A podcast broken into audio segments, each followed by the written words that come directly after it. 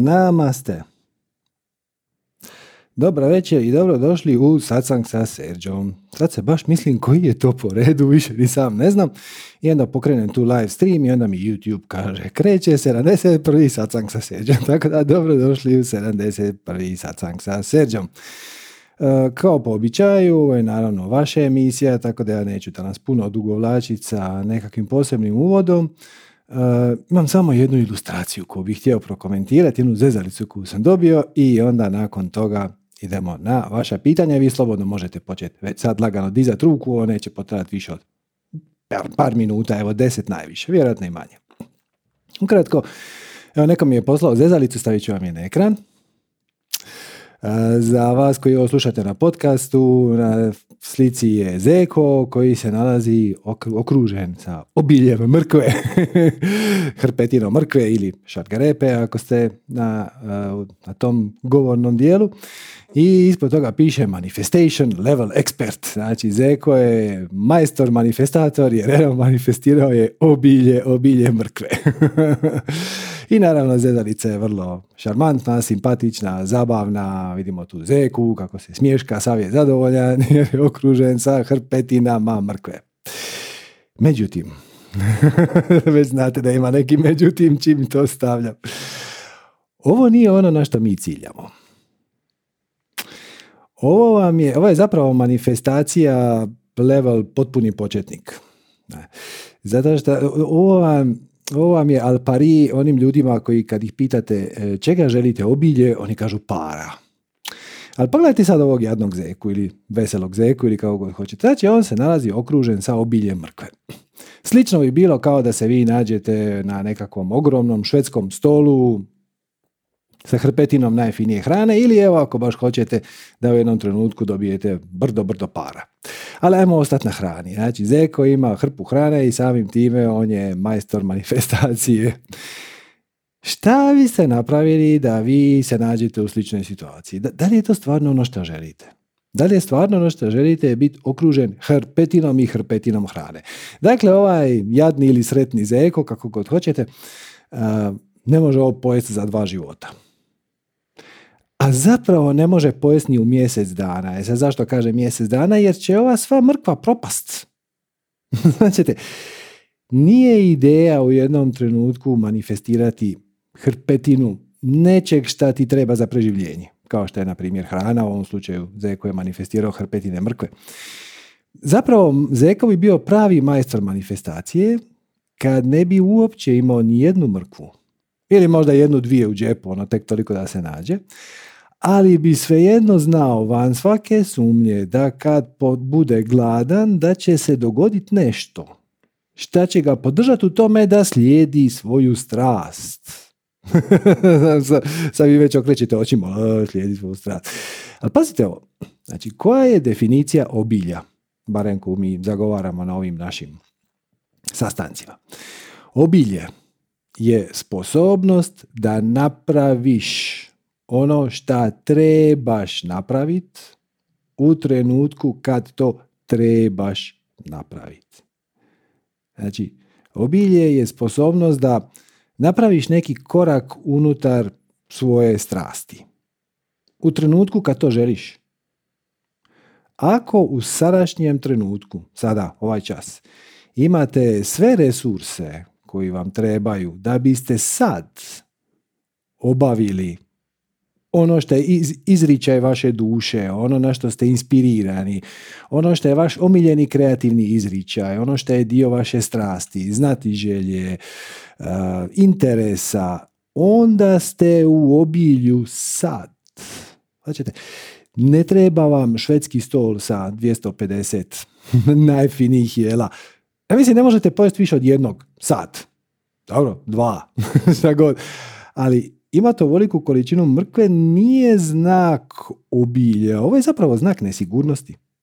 Zato što zeko misli da sad kad je okružen sa hrpetinom mrkve da je siguran. Misli, jeli je. Ova će mrkva početi propadati. Za 2 tjedna, tjedan, 3, nije važno. Ovo je jedan dobar resurs. Iz zečje perspektive, mrkva je jedan sjajan resurs. I ovo bi svakako mogao biti resurs koji zeko može iskoristiti kako bi učvrstio svoju poziciju u svemiru. Kako to bi mogao napraviti? Na primjer, tako što je podijeli svim svojim prijateljima. Možete reći tako što je proda ako hoćete, ali zašto ne otići korak dalje? Podijeliš je.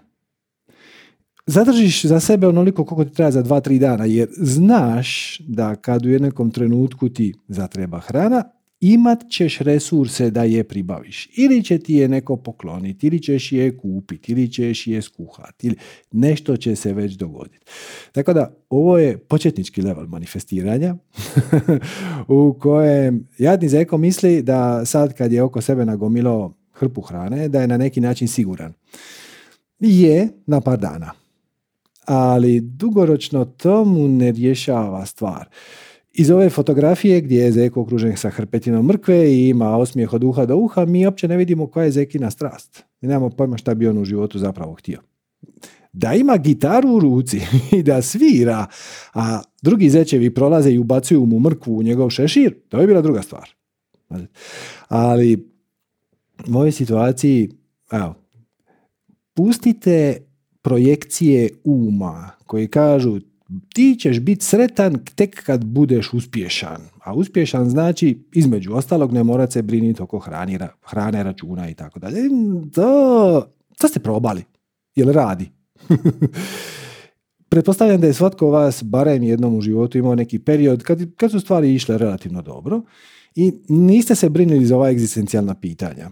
Pustimo sad, jeste li imali sreće u ljubavi i tako dalje, ali niste se brinuli oko računa, krova nad glavom i hrane. Vrlo vjerojatno je realno gledano tako i sad. Pustimo sad projekcije za budućnost. Šta ću ja raditi u penziji za 20 godina, 30 godina, ako ja krenem slijedi svoju strast, svi će me napustiti, svi će mi se smijati i tako dalje i onda će šta provaliti u smočnicu i ukrasni u moju hranu, mislim neće, ali nema veze. Samo sam htio reći, znači, ovo je simpatično i zabavno i mislim neka ova zezalica hura, baš je fora, ali ovo nije manifestiranje na koje mi ciljamo. Manifestiranje na koje mi ciljamo je dat oduška izričaju svoje duše.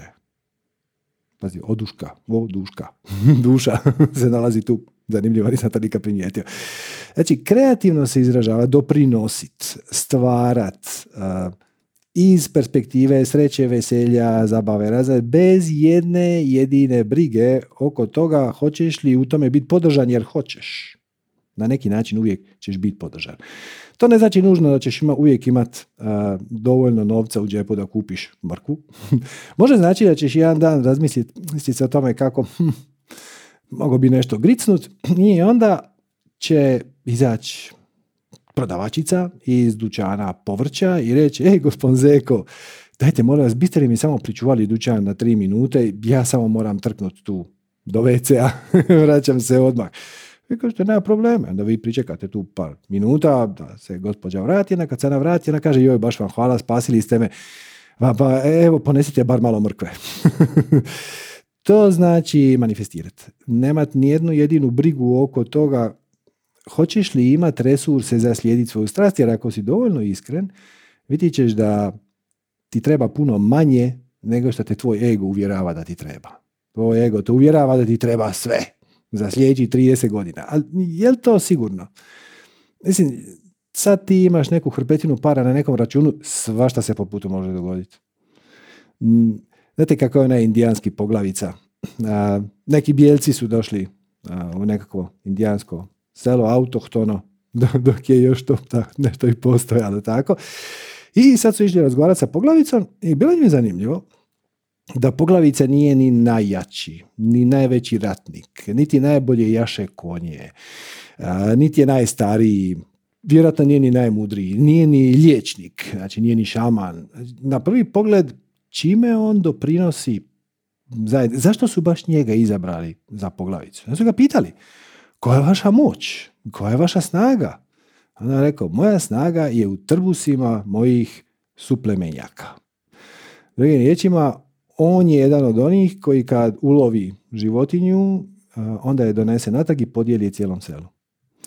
To je njegova moć. Njegova super moć u tome da ga ljudi vole.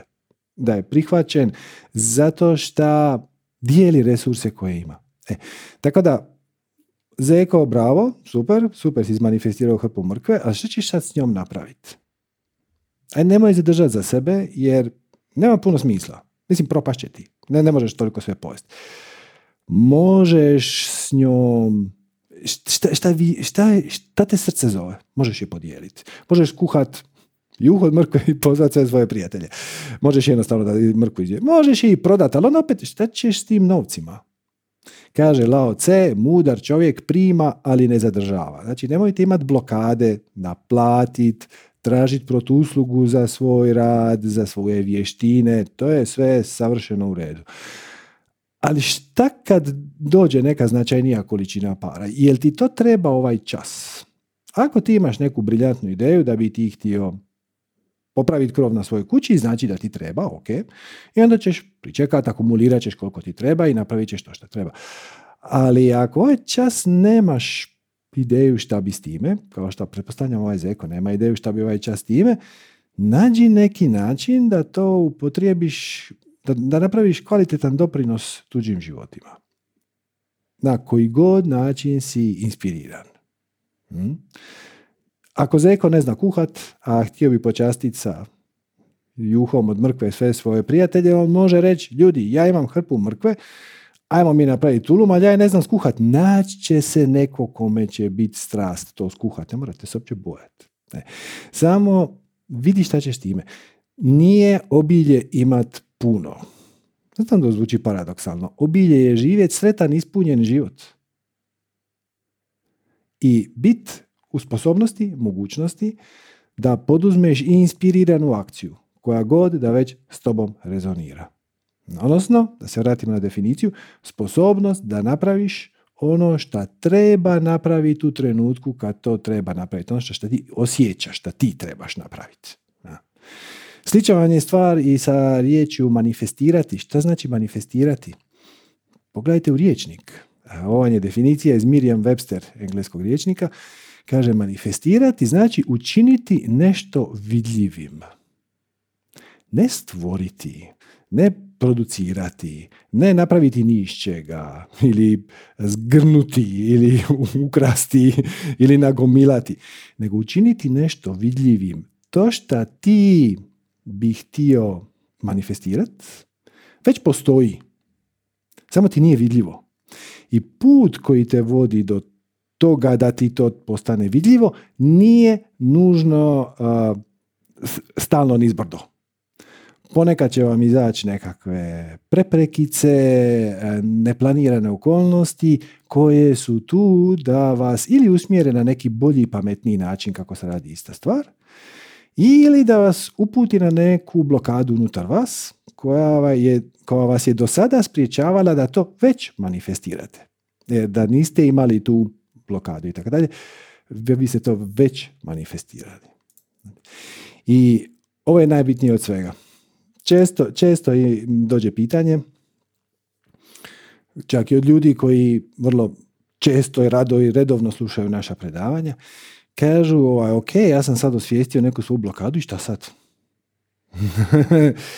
Jer nelagoda se nije nestala. Znači, ti si osvijestio da smatraš, na primjer, da nisi dovoljno dobar. I zbog toga to ne radiš, to ne iznosiš van, to ne reklamiraš, to ne prodaješ, šta god već s time treba napraviti. I onda samim time osjećaš da ti je egzistencija ugrožena i samim time kočiš sam sebe da produciraš toga više, odnosno da se počneš baviti više manje samo s time ili sve više i više samo s time. I sad si ti osvijestio da imaš kočnicu da nisi dovoljno dobar. Okay, šta sad napraviti? Formulu ste čuli puno puta, ali sad ću vam dati... Ponovit ću vam jedan ključan detalj. Znači, formula je, možeš li zamisliti sebe kako nemaš tu blokadu? Znači, šta bi napravio da nemaš uvjerenje da nisi dovoljno dobar? Većina ljudi zna šta bi napravili. Poduzeli bi odgovarajuću akciju. Ok, pa napravi to. I onda vidiš s druge strane ljudi kojima pričaš da i dalje su u panici. Jer kako to misliš? Ali ja se bojim. Da, bojiš se. I dalje, neka si ti osvijestio taj svoju blokadu ili kako god hoćete nazvati, negativno uvjerenje, limitirajuće uvjerenje, i dalje je ostala neka tjeskoba unutar toga jer nisi je se riješio. Kako ćeš se riješiti? Tako što poduzmeš adekvatnu akciju koju bi poduzeo kao da tu blokadu nemaš, kao da je nemaš. I kaže, ali nije mi to tako lako, jer ja i dalje imam tu nelagodu. Da. I zato meditiramo. To je jedan od razloga zašto meditiramo. Meditiramo da bismo napravili malu distancu od svojih misli, od svojih emocija. Znači, čestitam šta si osvijestio svoju blokadu da nisi dovoljno dobar. Okay. Ona te ko zna na koje sve načine kočila. Ova situacija gdje si ti išao slijedi svu strast, pa onda to nije tako išlo lako zato što si imao neku blokadu, sad je svijestio blokadu, je služilo da baci na nju svjetlo. Ali daj upali hrabrost. Hrabrost nije nemat strah. Ili sram, ili krivnju, ili nelagodu, ili tjeskobu, ili frustraciju, šta god hoćete. To su sve emocije koje su bazirane na strahu. Znači, nije hrabrost da sad nekim čarobnim štapićem to nestane. Hrabrost je samo sposobnost da primijetiš tu senzaciju koja je nelagodna i da svejedno poduzmeš akciju koja treba biti poduzeta. Jer najkraći odgovor na pitanje ja imam blokadu da nisi dovoljno dobar je pa nisi. Nisi dovoljno dobar. Jer da si dovoljno dobar, to bi napravio. Sad šta ćemo s time? Kako ćeš postati bolje? Tako što ćeš vježbat, tako što ćeš to radit, tako što ćeš to iznijeti na svjetlo dana. Onda će se to nekome svidjeti, nekome neće. Onaj ko neće, daće ti nekakav savjet ili će samo frknut nosom. To nije za njega, to je skroz u redu. Ako ti da savjet i kaže ja bi ovo kupio, uzeo, pribavio od tebe, samo da je malo drugačije, uzmeš u razmatranje. Hvala vam na sugestiji, stvarno, dubinski iskreno, da vidim ja kako to rezonira sa mnom. Kad bi ja to išao raditi na taj način, jel to meni sjedi bolje? Ako ti sjedi bolje, promijeniš i duboko se zahvališ. Ako ti ne sjedi, ne napraviš. I opet se duboko zahvališ onoj osobi, jer ti je dala najiskrenije sugestiju iz neke svoje perspektive. Neki će ljudi rezonirati s time što vi radite i onda će to kupiti, onda će to naručiti, onda će vas pohvaliti, onda ćete vi to njima pokloniti ili prodati ili šta god će se već dogoditi. I imat ćete mali feedback, malu povratnu informaciju da je to ipak nekome služilo. Znači nije bilo bezvrijedno, a ako djelo nije bezvrijedno, onda ne može biti ni autor. Prema tome, dobio si time što si preskočio taj strah, što ne znači da ga nisi imao. Neka tjeskoba, neka strah. To je samo refleksija ega i vlastitih negativnih uvjerenja koji još uvijek su tu. To što si ti osvijestio da ti vjeruješ da nisi dovoljno dobar, to ne znači da je to nestalo. To samo znači da sad znaš odakle to dolazi. Pogledaš da li je to, da li te ego možda ne upozorava na nešto što je stvarno životno opasno, znači možda se stvarno ego uključuje, te upozori da bi mogao poginuti ako to radiš, u tom slučaju, ok, poslušaš, ali u 99,9% slučajeva ego samo da priča nešto svoje, ok, znači poslušaš, kažeš, ok, ja vjerujem da nisam dovoljno dobar, kako ću postati bolji? Pa tako što ću to napraviti, tako što ću to iznijeti na svjetlo dana i onda to napraviš i izneseš na svjetlo dana usprkos nelagodi. Ili nelagodi usprkos. I tako to otopite. Sljedeći put kad to budete radili, ta nelagoda će biti malo manje, pa će biti još malo manje, pa će biti još malo manje i nakon nekog vremena, možda 2 tjedna, možda 2 mjeseca, možda 6 mjeseci, samo ćete zaboraviti na to. Da se razumijemo, proces nije gotov. Pronaći ćete vi neke nove izazove unutar sebe, ali opet ista stvar. Znači, kad si osvijestio negativno uvjerenje ili limitirajuće uvjerenje, to je kraj procesa.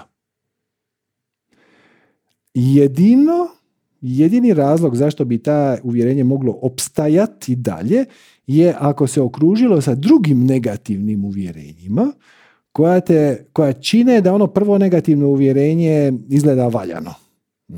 I onda kažeš ja nisam dovoljno dobar, to je jedno negativno uvjerenje koje ne želi nikako otići, Zato što u pozadini imate drugo uvjerenje tipa ako ja to krenem raditi, ljudi će me osuđivati, imat ću problema sa, ne znam, zakonom, zajednicom, susjedima, prijateljima, bla, bla, bla. Ok, to je onda drugi korak na koji se fokusiraš, pogledaš je li to doista točno. Prijatelji će me osuđivati ako ja krenem slijedi svoju strast. Ajmo sad pretpostaviti da to nije ni nešto ilegalno, ni da to nije nešto što bi druge moglo ozlijediti. Šta te onda briga? Onda imaš krive prijatelje. Mislim, prijatelji služe da te podrže. Ako imaš prijatelje koji te koče samo zato jer je njima neugodno što oni ne slijede svoju strast, možda je vrijeme da vi malo to prijateljstvo da ga držite na blagoj distanci. Ne morate se vi sad zamjeriti, posvađati, samo ja tvoje savjete vezano za to što ću ja raditi ili neću, sad malo uzimam sa rezervom. I hoćeš ti sjediti svoju strast ili nećeš, to je tvoja stvar. Dokle god ti mene pustiš da ja to... Ako postaneš jako naporan oko toga, ti si glup, da ti misliš da će ti to dati, mi se zahvališ i ne moraš se s njima družiti. Doće neki drugi ljudi koji će te podržati, koji će s tobom rezonirati. Ali ovo vam je znači bitno. To što ste vi osvijestili negativno limitirajuće uvjerenje koje vas koči da slijedite svoju strast. Pazite, ovo isto je jako bitno. Nemojte čekati da osvijestite sva svoja negativna uvjerenja. To se neće dogoditi vjerojatno nikad. I nema veze. Adresiraš ona koja te koče da slijediš svoju strast. Jer nije ti slučajno to... Znači ovako, slijediti svoju strast je između ostalog i organizirajući princip. Drugim riječima, kad slijediš svoju strast, osvjetljavat ćeš svoja negativna uvjerenja onim redom koji su bitni. Posložit će se, sortirat će se na način da će ti prvo isplivati ona koja te najviše koče. U čemu? U slijedjenju svoje strasti, odnosno u življenju smislenog života. To je jedino zapravo što je bitno. To je ono što mi ciljamo. Mi ciljamo na to da živimo u miru, sreći i veselju. I to je sve. Možete sad reći da mi moramo slijediti svoj spiritualni put i svoju darmu, ali to je sve uključeno u ovaj paket. Nije slučajno da te veseli to što te veseli. Ako slijediš svoju strast, automatski živiš i svoj spiritualni put. Automatski čistiš karmu. Automatski adresiraš svoja negativna uvjerenja. Automatski ideš linijom najmanjeg otpora. Automatski osvjetljavaš svoja ograničenja onim redom koji oni trebaju biti adresirani, odnosno organizirani. Pustiti, nemoj dozvoliti da te koči to što još nisi osvijetlio uvjerenje koje ćeš osvijetliti za 3 godine. To ćeš za 3 godine. A možda i nećeš. Koga briga. Samo poduzimaš inspiriranu akciju usprkos tjeskobi, nelagodi ili bilo kojoj drugoj negativnoj senzaciji koja se tu po putu može pojaviti. Jer pazite, kad destilirate svu spiritualnost, sve vjerske i spiritualne tradicije svijeta, počevši od Veda pa preko šamanizma nadalje, dođete zapravo do samo 2 postulata, odnosno 2 tvrdnje, koje ako usvojite, sve ovo vam postane jednostavno. Prva tvrdnja, prvi postulat, ne, je da je tvoja osnovna priroda, tvoja temeljna emocija, ako tako hoćeš, tvoje temeljno vibraciono stanje je stanje mira, zadovoljstva ili veselja, uzbuđenja. To vam zapravo dođe na isto. Znači, veselje i uzbuđenje koje dolazi iz prave vibracije, koje je inspirirano, je zapravo samo mir u pokretu. A mir je radost koja stoji na miru. U jednoj točki koja se ne miče. To je zapravo ista vibracija koja ima aktivnu i pasivnu stranu. To su 2 strane istog novčića. Znači, prvi postulat je da je naša temeljna priroda mir, veselje, radost, ali ne ona je radost, ono je, sutra mi je rođena, je, nego ona duboko ispunjenje, duboki mir. To je prvi postulat. I drugi postulat je da svi mi dijelimo isto biće. Kako referencirate samog sebe u razgovoru? Kažete ja. Tako? I vaša prijateljica isto tako, kad želi o sebi pričat, kaže ja. Svi mi sebe zovemo ja. I pas i mačka, da mogu pričat, bi sebe nazvali ja. Ko vam kaže da to nije isti ja? Zašto ne bi bio isti ja? Ako vaš mobitel ili kompjuter kojeg vi držite sad u ruci ili gledate ekran, ako je u stanju izvršavati 100 programa istovremeno, a da oni djeluju kao jedna jedinstvena cjelina, zašto ne bi postojalo nadbiće nad svima nama koje svima nama daje efekt svijesti? Na isti način kao što kompjuterski procesor koji je jedan, pustimo sad što on ima više jezgri, to, znači, to je jedan komad čipa. Ako je on u stanju vrtit operativni sustav, čak i nekoliko njih ako hoćete istovremeno, virtualizacija lijevo-desno, i unutra na 100 različitih procesa, programa koji svi se djeluju, surađuju i to sve djeluje kao jedna jedinstvena cjelina, na ekranu se pojavljuje kao jedan skup događaja koji je odvojen u prozorima, u notifikacijama. Zašto mi svi ne bi bili dio jednog velikog čipa, procesora, svemira, kako god hoćeš, i dijelimo to više biće, tu svijest, a da istovremeno na izgled djelujemo odvojeno, kao što vaš program za pisanje i vaš program za računanje na izgled djeluju odvojeno, ali nisu sasvim. Njihova moć dolazi iz istog izvora. I to vam je sve. To je sve. Kad shvatite da je naša temeljna priroda mir, sreća, veselje, zadovoljstvo i sljedeći svoju strast vi se vraćate u svoje prirodno stanje. Nije to ništa ekstra. Nije to nadogradnja na bilo koga od nas. Ti se vraćaš u svoje prirodno stanje koje je do sada bilo zaprljano sa negativnim definicijama, uvjerenjima, limitirajućim, bla, bla, bla, sve to znate. To je prva stvar. I druga stvar, kad shvatiš da smo svi mi dio jednog te istog bića. Kako je Erwin Schrödinger lijepo rekao, ukupan broj umova u svemiru je 1. Ja bih rekao ukupan broj izvora svijesti u svemiru. Vjerojatno mislio na isto, samo se drugačije izrazio, on ipak bio fizičar. Ukupan broj umova u svemiru je 1, ukupan broj izvora svijesti je 1. To što mi izgleda kao da smo različiti je samo iluzija namjerno stvorena kako bi mogli igrati ovu igru. Igru života, igru suradnje i tako dalje. Odlično. Da, trebalo je duže nego što sam predvidio, ali to uvijek tako bude s tim monolozima, ne možeš ih uhvatiti ni za glavu ni za rep. Pa ajmo mi onda lagano na pitanje da vidimo šta vas priječava u tome da otkrijete svoju istinsku prirodu, jer opet ima 2 načina da otkriješ ono što doista jesi.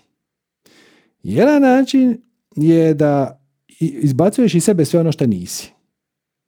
Drugi način je da slijediš ono što znaš da jesi, pa vidiš kamo će te to odvesti, ne bi li otkrio više od samoga sebe.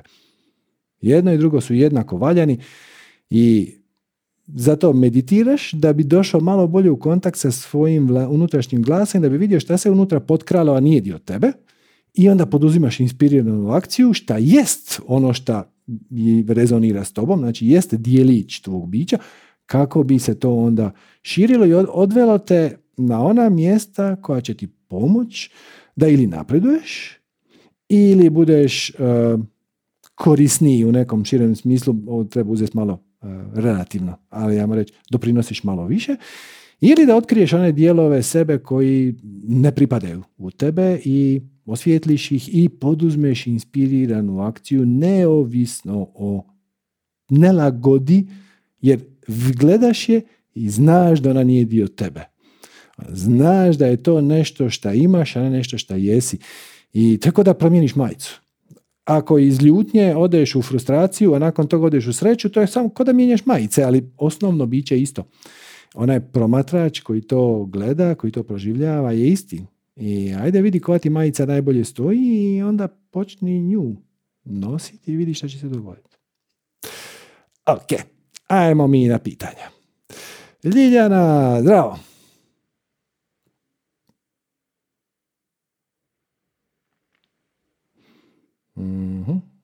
Ja još imam prekriženi mikrofončić, još te ne čujem. Ja ću klikniti.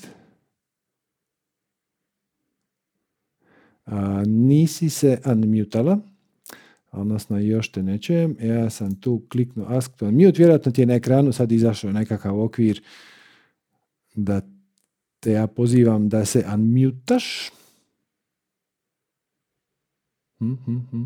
Ja. Ne čujem te. Vidim da nešto pričaš, ali ne čujem te. Mikrofon ti je još uvijek prekrižen, još si mutana.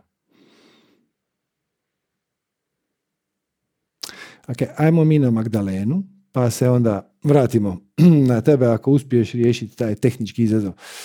Zdravo, Magdalena. Halo, ćao. Zdravo. Čujemo se, kako ne? Ja sam u šoku, zato što imam neki užas od slušali.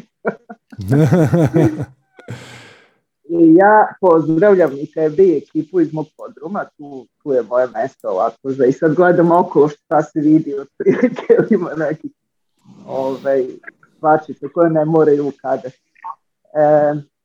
Pravo da ti kažem, uopšte nisam razmišljala o tome da se javim. Ali ova tvoja prisma nešto ponukala, pa prosto bi volala malo naglas da razmislim, pa da tu je malo podrške ili nešto slično. Ne mogu da kažem da imam nekih problema, trenutno nemam, ali imam nekih izazova koje sam sama izabrala. Pre 2 mjeseca kad smo se čuli, mogla sam ti reći da mi je super na poslu i još uvijek mi je super na poslu, odlična ekipa, super radno mesto i tako dalje. I onda odjednom dolazi do jedne promjene. Malo ću se vratiti unazad. Te par godina bilo je nekih jako teških situacija koja se završila i smrću jedne jako drage osobe. U to vrijeme smo se preselili u inostranstvo, znači novi život, sve iz početka i sve nekako kad je selo na svoje mesto, da smo se egzistencijalno i obezbedili sa detetom sve kako treba. Ja padam ono što ti ne voliš da čuješ, to je anksioznost. Ne, nije da ja ne volim da čujem, nego samo to je puno je lakše adresirati, nego što se priča. Ja, to sada možda znam, ili sam na putu da sam sigurna u to. I napadi panike i čuda. I onda izaberem, sam morala da to rešavam putem lekova, s obzirom da imam malo dete i prosto nisam mogla sebi da dozvolim da budem neupotrebljiva. Ali sam na tom nekom putu prolazila i tražila sve neke izlaze, da tako kažem, ili ulaze, ne znam, tačno. Počela sam da slušam tebe na preporuku moje kume, koja je inače psiholog i svima te preporučuje, svim svojim pacijentima. Počela sam tako da saznajem neke stvari, bioenergije sam išla, tražila sam doslovno regresiju, tražila sam doslovno pomoć za sebe bilo gde. I letos su stvari nekako počele da sedaju na svoje mesto i u tom momentu sam ja onako izadao i svojim poslom, međutim uvijek sam znala nekako da želim da pomažem ljudima.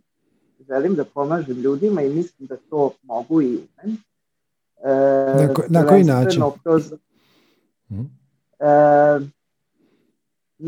Sada kažem na bilo koji način, ne na bilo koji način, ali znam da se ljudi u mom prisustvu osjećaju prijatno, da im moj dodir znači i to se već pokazalo u x nekih primjera i prosto imam potrebu da dam ljudima neku energiju koju imam i neku ljubav, da tako kažem, koju imam. Počela sam s teretijem, sa kursovima reikija. Sad želim da idem na neke kursove masaže, ali neke netradicionalne, da tako kažem, i razmišljam o tome da dam otkaz. U ovom trenutku, kad će svako reći da to je glupo, s obzirom da radim za jednu dobru firmu i da sam zaposlan stalno i tako dalje. Znači, ja uopšte nemam strah od te neke egzistencije, da tako kažem. Znači, uopšte nemam strah da dam otkaz, naravno u neko dogledno vreme, ne danas, ne sutra. Imam neki svoj plan i jednostavno, ne znam, po normalno da tako bezglavo, da tako kažem, ulećeš u neke stvari o kojima možda neizvjesno vremena nisi ne razmišljao. Dobro. Mislim, te se dvije stvari ne isključuju. Znači, ne moraš ti dati otkaz isti dan kad počinješ raditi svoju energetsku praksu, reiki, masaža, šta god. Te dvije stvari mogu koegzistirati, barem neko vrijeme. Znaš, dok se ne osjetiš sigurna, dok ne izgradiš neku bazu klijenata. Tako da, ne znam šta bi tu još trebalo dodati. Samo navali. Slijedi svoju strast, naravno, ako je to reiki, energetska masaža, super.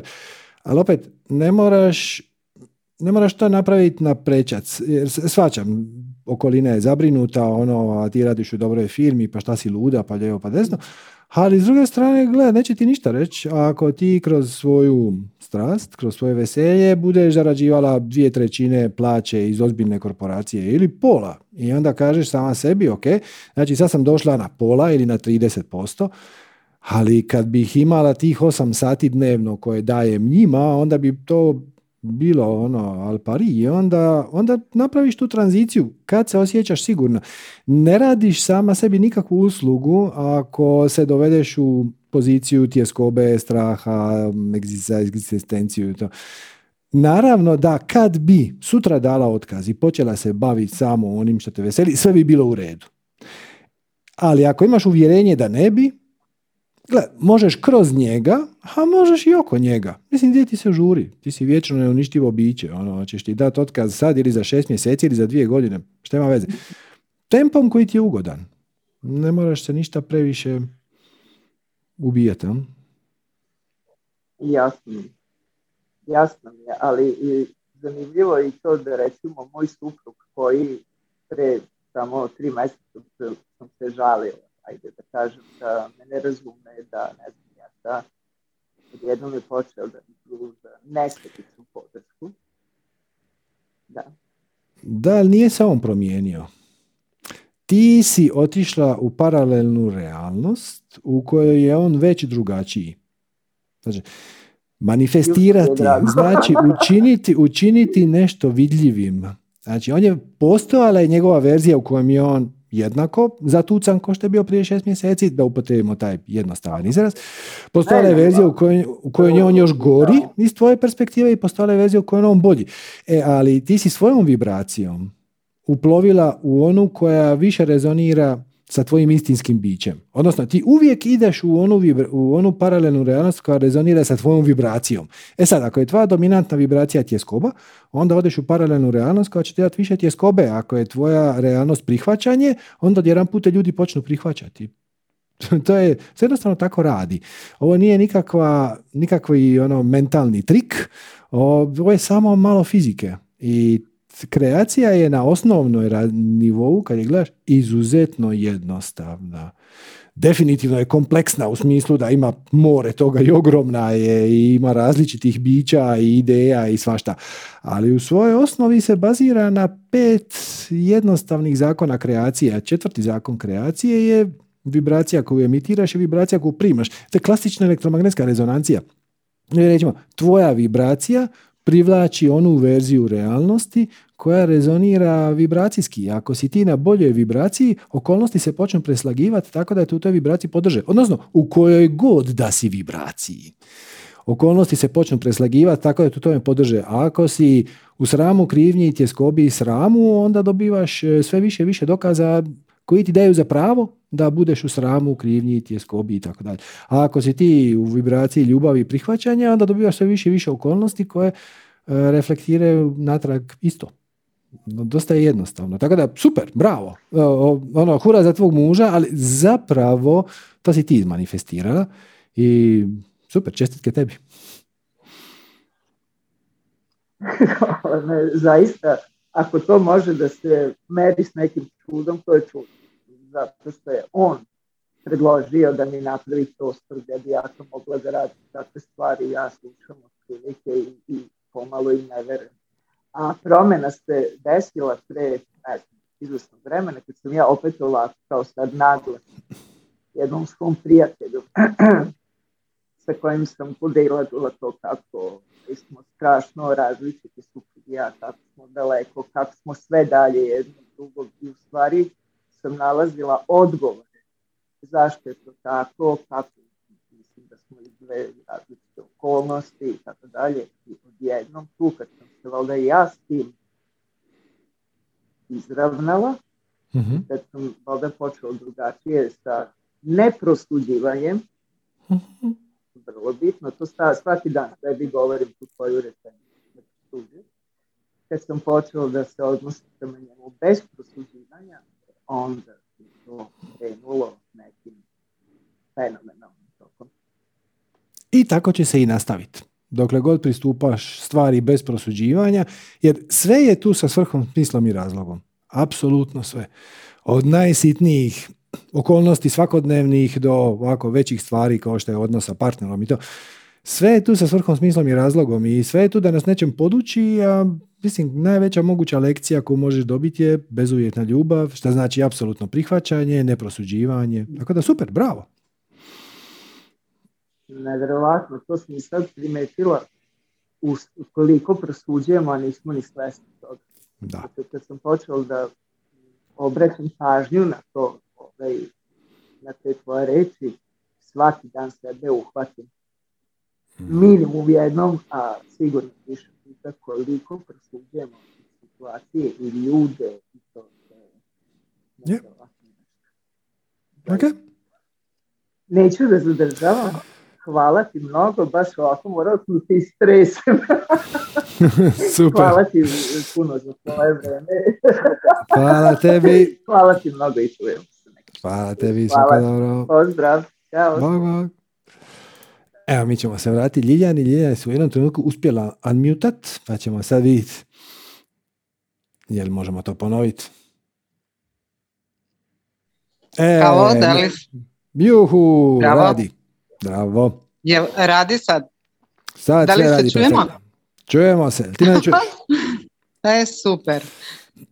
Prvo da vas pozdravim i da vam se zahvalim. Imate tako nesebično srce, dajete znanje, usrećujete ljude, to hvala puno.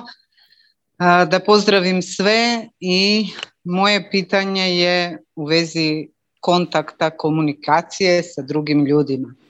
Znači, konkretno bili su dobri kontakti ranije kad nisam imala probleme sa financijsko stanje i drugih problema.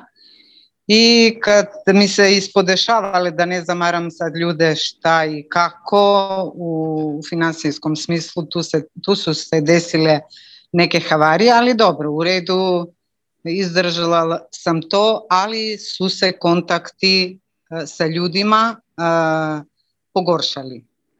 Znači,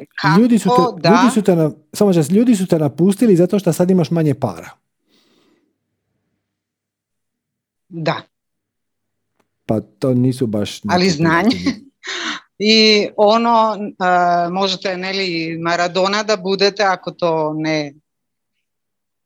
neko ne plati, to može samo kući da se upotrebljava. To je samo uvjerenje.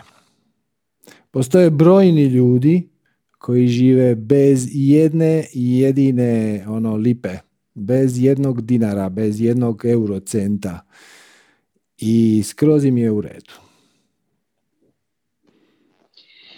Uverenje koje imam negativno za sebe. Uvjerenje je da ti novac donosi kvalitetu u život. To nije točno. Mislim, novac je jedan od resursa, ali postoje i brojni drugi resursi koji nisu novac, koji ti itekako pomaže. Znaš, možeš dobiti poklon, može to biti neki oblik razmjene. Ja ću tebi napraviti ovo, ti meni napravi ovo, usluga. Može biti kreativnost, inspiracija, to su isto oblici obilja. Znači, u brojnim plemenskim zajednicama, evo to je najjednostavniji primjer, ali ima i puno modernijih primjera, uopće nema novca. Da. I svejedno sve je ok. Ti si šaman, ti si lovac, ti si kuhar, ti si šta god da već jesi, poglavica, ili, ajmo ne ići tako da daleko. Ti si krotitelj divljih konja. Evo, u indijanskom plemenu ti si specijalist za to da uloviš divljeg konja u šumi i onda ga ukrotiš. Ti si vrijedan. Ta tvoja strast koja čini da u tome budeš najbolji u selu, ti daje egzistenciju, ti ne moraš imati nikakav novac, oni ga čak i nemaju. Ali i danas imaš hrpetine ljudi koji žive po raznim, a na primjer samostanima. A pazi ovo, ovo je sad zanimljivo. U teravada budizmu, to je ogranak budizma koji je popularan u, recimo, Kambodži, Tajlandu, Vijetnamu, znači na jugoistočna Azija. U teravada budizmu ovi monasi, odnosno redovnici, žive od toga što svaki dan izađu na cestu i onda prose. I ljudi im stavljaju ili novac ili hranu. A njima je zabranjeno da se zahvale. Sada ti kažeš? Zašto? Evo zašto. Znači, u tome ima jako, jako puno mudrosti.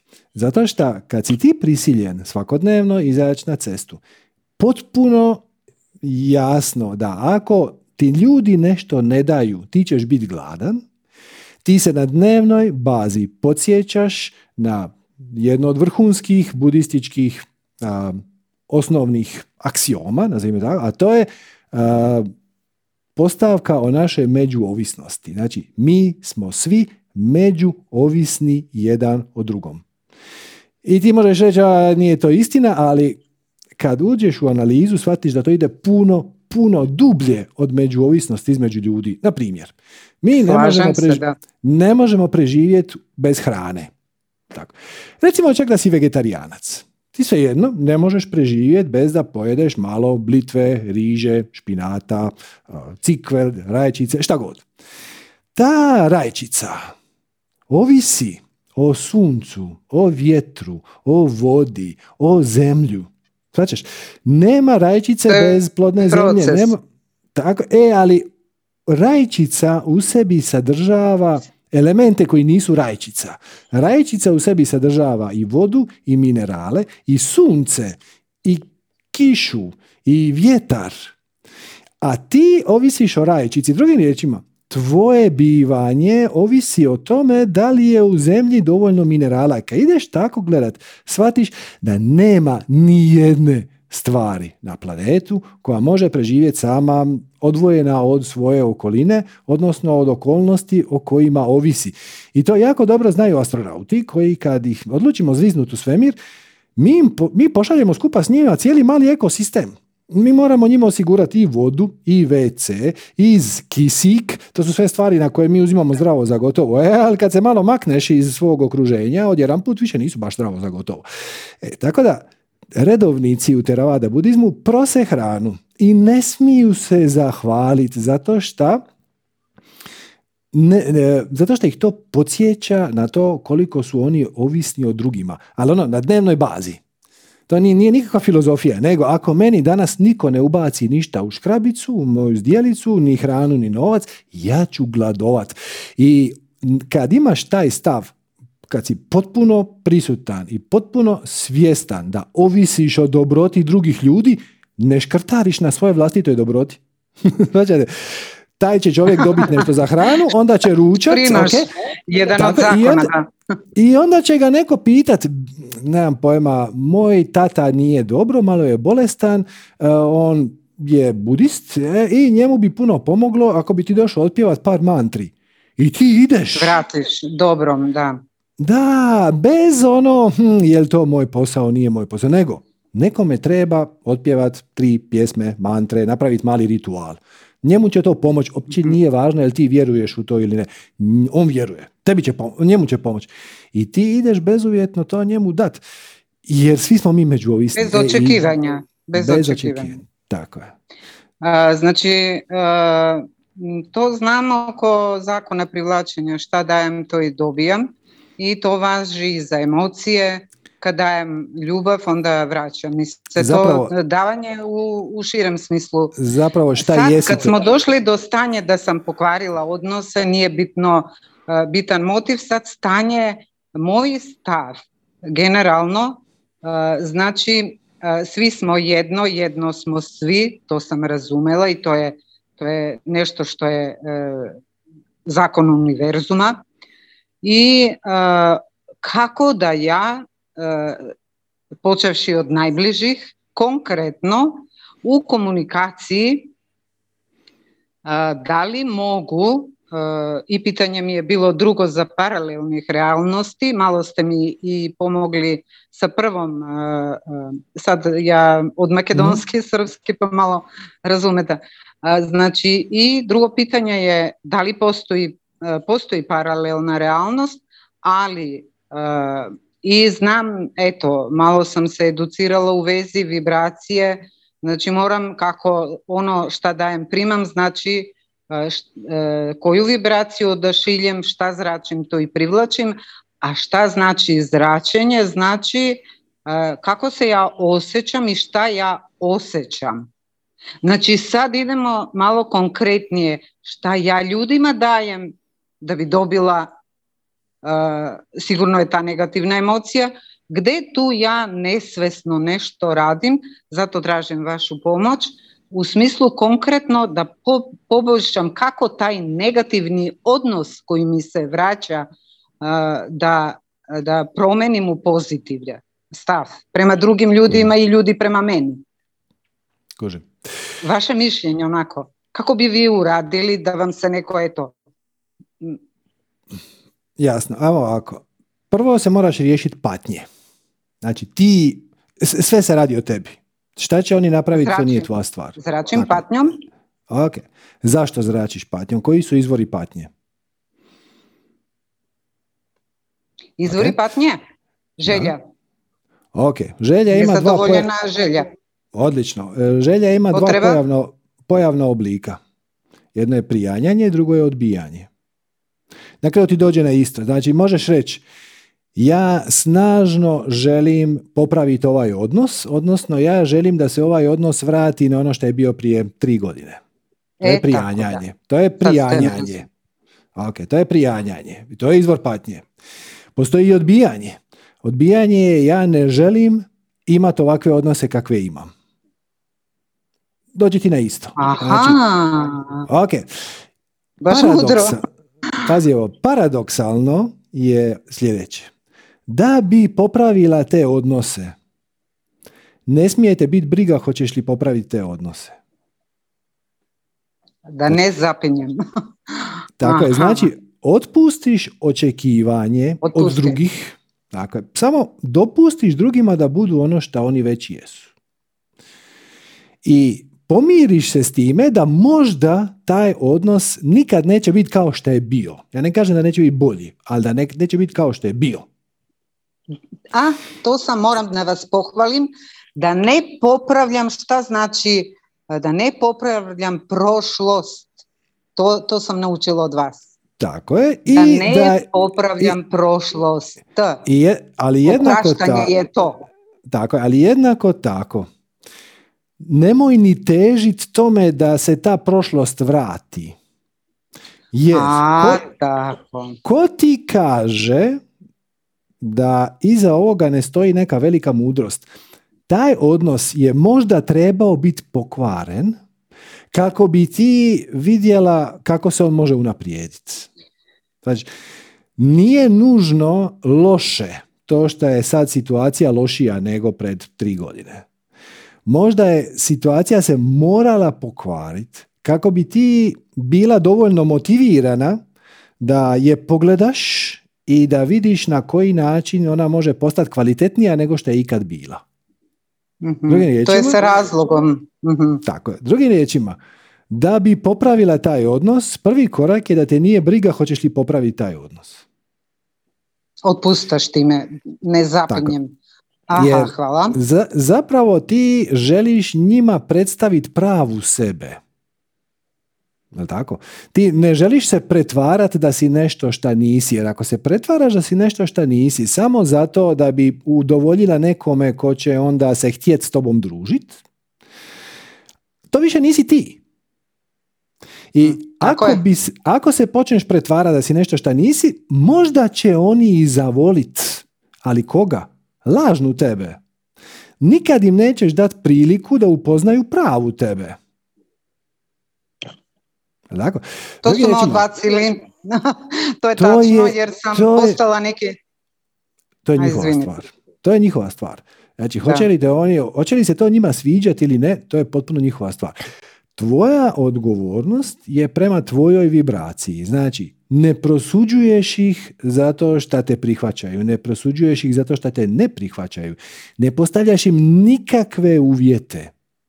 Bezuvjetna ljubav je bez uvjeta. Drugim riječima, ti kažeš njima, ja ću vas volit, bez obzira koliko vi bili grozni prema meni, jer to je moja stvar. Kako će ti zabraniti da ih voliš?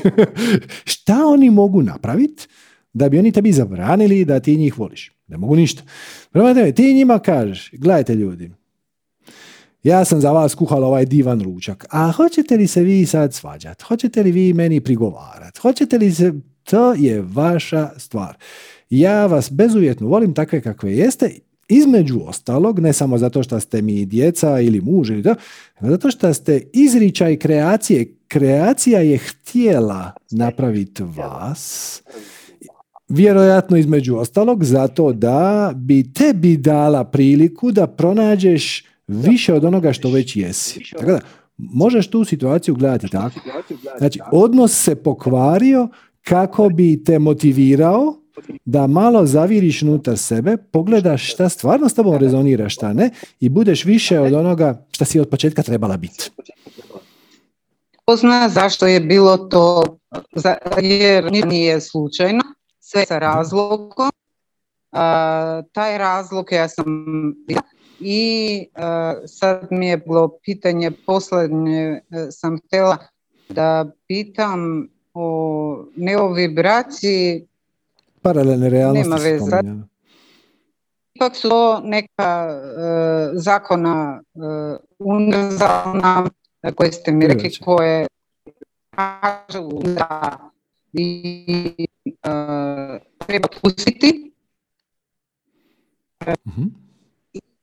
u paralelne realnosti sa meditacijom mogu postići. Pazi, ajmo ne brkati ta dva nivoa. Znači, zakon privlačenja i paralelne realnosti definitivno postoje. I to je mehanizam kako se stvari odviju. Ali nije jako korisno iz perspektive korisnika. Znači, evo ti rekao, to je kao da uzmeš priručnik za veš mašinu koju si kupila. I priručnik kaže, staviti deterđent u ladicu broj 1. Aha. Staviš deterđent. Onda kaže, stisnuti gumb crveni, zatvoriti vrata. To je uputa za upotrebu. Nije jako korisno iz perspektive korisnika da ti u priručniku za veš mašinu kaže, nakon što stisnete tipku za paljenje, vaša će veš mašina uključiti pumpu za vodu. Ubacit će vodu u pravoj količini u perilicu. Uključit će vrtnju motora. Povući će deterđent. Mislim, ne zanima te toliko. Ono što te zanima je uputa za upotrebu. Stavi ovo tu i zatvori vrata. Tako da, pričati o paralelnim realnostima i kako to funkcionira, malo je triki jer naš um nije za to dizajniran. Mi nismo u stanju percipirati više realnosti. Četverodimenzionalni prostor nismo u stanju percipirati, između ostalog. Tako da tačno, ali one postoje. Pitanje je da li postoje paralelne realnosti. To je... Apsolutno. Da, i to me zanima vrlo i eto, malo se educiram u tom pogledu, a što se tiče te dve stvari odvajam ih jer zakon univerzuma ima više zakona, među njih je zakon privlačnosti i to mi pomaže da ja kreiram svoj dan i način na koji ja prolazim sad kroz život, od nesvesnog i negativnog stava u životu, i to treba primetiti da ste negativni, da to, ja sam mislila da sam sposobna, vredna i sve sam postigla, ali dovela sam od velikog učitelja, to je univerzuma, lekcije, čekaj malo, stani, kad dođe, to su i veliki vođa, kad dođu do izvesne pozicije, nažalost to moram da kažem, jer kad dođemo do nivoa gde nismo samo kritični u smislu da previše tražimo, previše zapinjemo, onda tu je ta mala linija gde možemo da poremetimo i pokvarimo te stvari. Sad sam ja uvidela tu lekciju, evo da ne dužim i drugi čekaju. Znači, još jednom da vam iz srca zahvalim, vi ne samo ovako, sledim vas godinama, vi uveseljavate i rešavate jednostavno. Kad vas čuje čovjek, može dve vaše rečenice da u toku dana odmah popravi raspoloženje. Što se tiče životnog puta, vi ste kao svetlo na putu. Eto, to mogu da... Jer šta vas krasi? I vi, što se tiče, neli, učitelj je učitelj i onaj koji ima novac. Vama mislim da nije pred se, ali... Vrednost uvek mora da se naplati, jel tako?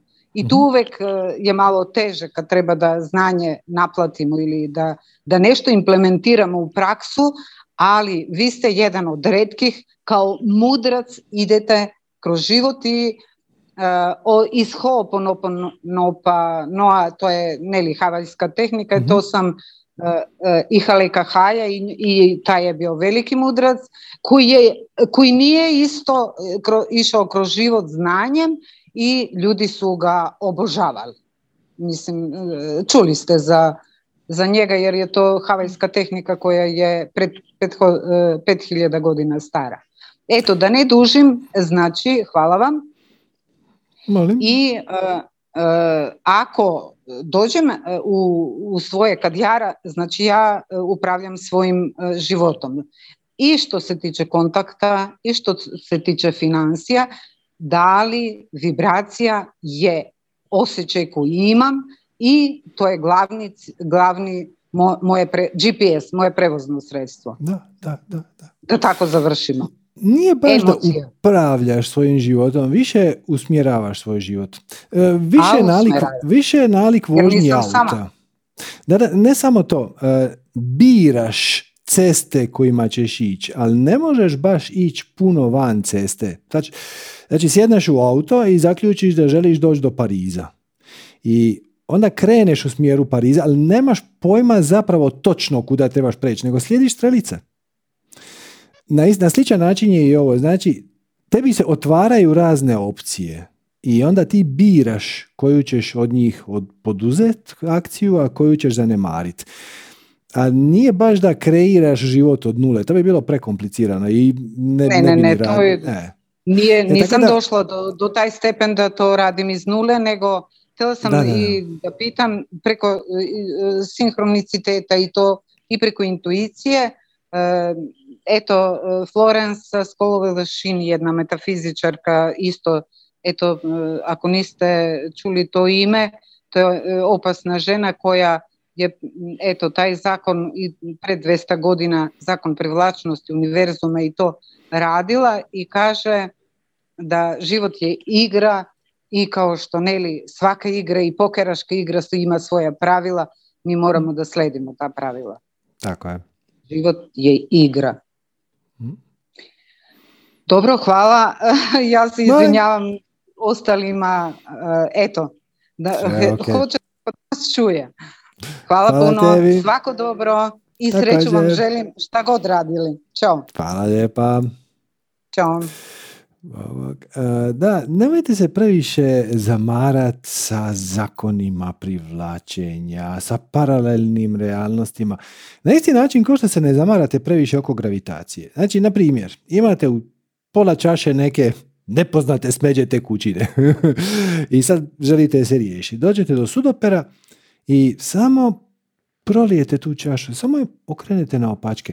Nema ono, kako da ja sad ovu prljavu tekućinu izbacim iz čaše? Znam.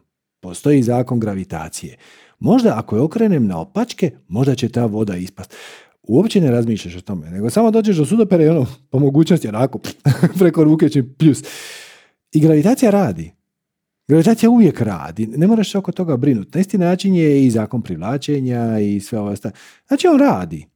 I on kaže da vibracija koju jesi, koja je dominantna u tebi, i zapravo privlači paralelnu realnost. Ono što iza toga je polu neizgovoreno, ali se podrazumijeva, a i znate ako se sjećate ovog dijagrama. Znači, vibracija koju imate, to je ovo što izlazi iz sustava definicije uvjerenja. To je vibracija koju jesi. Ona kreira i emocije, i misli, i sjećanja, i akcije.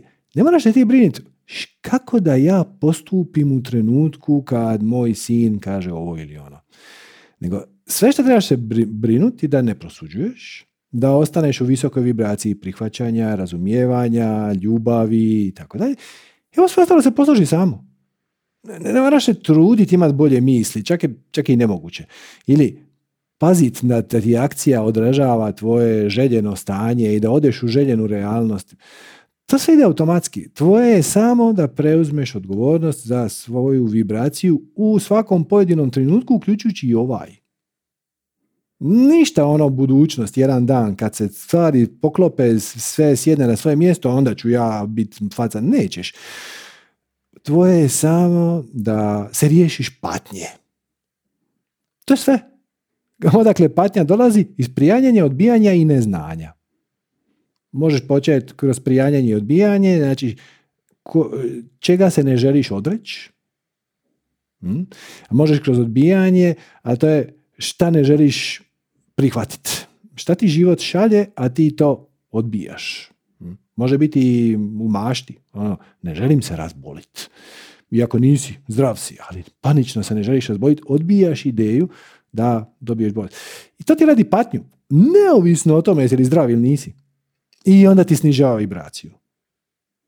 I onda te povećava vjerojatnost da privuče onu paralelnu realnost koja u sebi uključuje neku vrst bolesti. Kako bi te upozorila da se nepotrebno brineš. I to je sve. To je sve. Ne morate se, kako da ja sad uplovim u paralelnu realnost gdje su stvari potpuno drugačije. Možda i nećeš. Je li vjeruješ svemiru da će ti dati onu verziju paralelne realnosti koja ti treba? Ne koju želiš, nego koja ti treba da bi ti osvijestio, očistio malo, ispolirao svoj unutrašnji aparat i bio još brži, još efikasniji, još više na korist, još više radosno stvarao. To je sve što kreacija od tebe želi da radosno stvaraš. I to je sve. Tako da, super je znat teoriju paralelnih realnosti. Mislim kao, pomaže našem racionalnom umu da prihvati ovu apsurdnu situaciju koja kaže, ako ti budeš u prihvaćanju, onda će okolnosti ići tebi na ruku, onda odmah se probudi ego. Nije to baš tako. A šta ako mene neko bude zlostavljao? A šta ako neko iskoristi moju dobrotu? Hajde, idi vidi. Ako neko bude koristio tvoju dobrotu, a ti to prihvatiš sa pažnjom, ljubavlju i zahvališ mu se na tome što je to upravo što jest i zaključiš da se više s njime nećeš družiti. To je to. Niko te ne tjera. Imaš slobodni izbor. Imaš opciju da tu osobu ne vidiš ili ništa god. Ili imaš opciju kako ćeš se postaviti prema, odnosno kako ćeš ti odgovoriti na situaciju.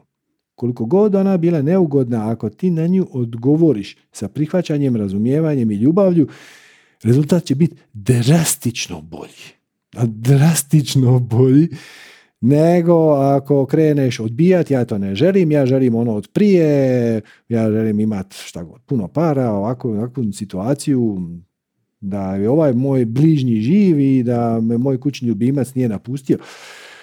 To ti radi patnju. To ti snižava vibraciju i to te šalje ure u paralelne realnosti koje će to reflektirati kako bi ti mogao osvijestiti koliko je to besmisleno. Ovo je sve samo jedna velika škola.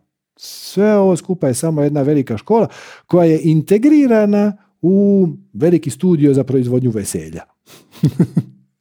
I to je to. Ajmo dalje. Ajmo Dragica. Bravo Dragica. Halo. Juhu. Pozdrav svima. Jel me čujete dobro? Nemam slušalice, pa ako treba, evo tu su mi u ruci, mogu da ih stavim. Za sada je odlično. Ok, super. Evo, nadam se da neću ostati u teoriji, pošto si rekao da teorija nije bitna. Ali tako me kopka taj pojam, ili kako već to da nazovem, prijanjanje. Mm. I to me baš onako zanima, prvenstveno prijanjanje na decu. I sad ja razumijem šta je prijanjanje na odraslu decu, znači kad čovjek ima 40 godina pa mama prijanja na njega, to mi je jasno, ali da li mi prijanjamo kao roditelji na svoju malu decu i kako da prepoznamo to prijanjanje i kako da pomognemo sebi da ne prijanjamo? Gdje je granica između ljubavi i prijanjanja? Mislim, ne znam uopšte da li razumijem taj pojam, a tako čini mi se da bi možda objasnila neke stvari. Apsolutno prijanjamo na svoju djecu i do neke mjere to je super. Znači, djeca trebaju roditelje da ih usmjere, da im pomognu, da se integriraju u ovo društvo koje ima svoje prednosti i mane i sve je to u redu. Problem postane kad počneš prijanjati na njihove izbore. Znači, prvih 6, 7, 10 godina života sve u redu, naravno da prijanjaš na svu djecu i naravno da paziš da ne upadnu u neku opasnost. Ali onda oni postanu tinejdžeri. I onda bi oni htjeli ići svojim životnim putem. I onda oni imaju neke afinitete koji nisu u skladu sa tvojim uvjerenjima. Možda bi oni htjeli slikat ili bi htjeli biti muzičari, a tebi se ono vrti pred očima jer joj, od umjetnosti nikad para, to će biti težak život, glazbenici, svi narkomani, koje god uvjerenje imaš. Tu postaje taj balans zahtjevan i zato je roditeljstvo jedna od najvrijednijih, neću reći najtežih, ali najzahtjevnijih lekcija koju većina ljudi dobije u svom životu. I prvih par godina sve je super. Beba radi, odnosno dijete radi upravo ono što mu kažeš. Ne diraj to, diraj ovo, evo ti, zabavi se, pusti me na miru, onda bude tu malo otpora i sve ok. Ali više manje imaš stvari pod kontrolom, ali onda kako odrastaju, treba naći fini balans između toga da im dopustiš da budu ono što oni jesu, da ne prijanjaš na njihove izbore, da ne prijanjaš čak ni na njihovu sreću, do neke mjere da im čak dopustiš i da pogriješe. To nije lako, tako? Vidiš da griješe i procijeniš da ta greška, kako god da ispadne, nije životno opasna. Pustiš. Šta nije lako. Roditelj bi svak radije bi rekao čekaj, to ti se ne radi tako, to ti se radi ovako. Ako svak sve riješiš za njih, onda i nisi puno pomogao. Moraš im pomoći da se stane na svoje noge. Ali da, generalno se slažem, gotovo je nemoguće, vrlo je teško ne prijanjati na svoju vlastitu djecu, pogotovo kad su mala. Ali to je isto oblik lekcije. Da dobiješ dijete na koje u početku snažno prijanjaš i to je u redu, ali kako rastu moraš malo popustiti taj stisak, dati malo prostora, a istovremeno biti prisutan u vibraciji ljubavi, prihvaćanja. Shvaćam da je to u praktičnom smislu dosta zahtjevno, ali zato smo tu. Nismo tu da bi na lekcije bile lake. Da, dalje me zanima šta kada drugi, ajde sad da ostanemo na temi roditeljstva, šta kada roditelji prijanjaju na nas? Kako tu, ili kad vidimo nekog roditelja da prijanja na svoje dijete, jer tu postoji neka pomoć. Mislim, kako ih savjetovati? Šta će drugi ljudi raditi nije tvoja briga. Možeš im sugerirati, možeš ih pitat, možeš im, ali ako oni to ne žele prihvatiti, ti tu ne možeš ništa. To je njihov put. Ko zna kakav je točno njihov put? Ko zna koja je tema njihove inkarnacije? Ko zna šta oni tu moraju naučiti? Ponudiš svoj savjet, ponudiš svoju pomoć, Ali ako oni to nisu spremni čuti, ne možeš tu puno. Da, čak i ako neko prijanja na nas i mi to vidimo. Apsolutno, ako neko prijanja na nas, ti to vidiš, gle, možeš pokušati pitati, sugerirati, postaviti neko malo potpitanje. Jel ti stvarno, mama, misliš da ću ja promijeniti mišljenje? Znaš, ti dođeš mami sa idejom da ćeš se preseliti u drugi grad, mama dobije živčani slom. Pa šta, pa ovdje ti je super, pa šta ti fali, pa evo, ako ti nema ko pričuva djecu, ja ću i tako dalje. Mislim, to proizlazi iz nje negativnih uvjerenja, iz njenog straha da će biti ostavljena sama i tako dalje i tako dalje.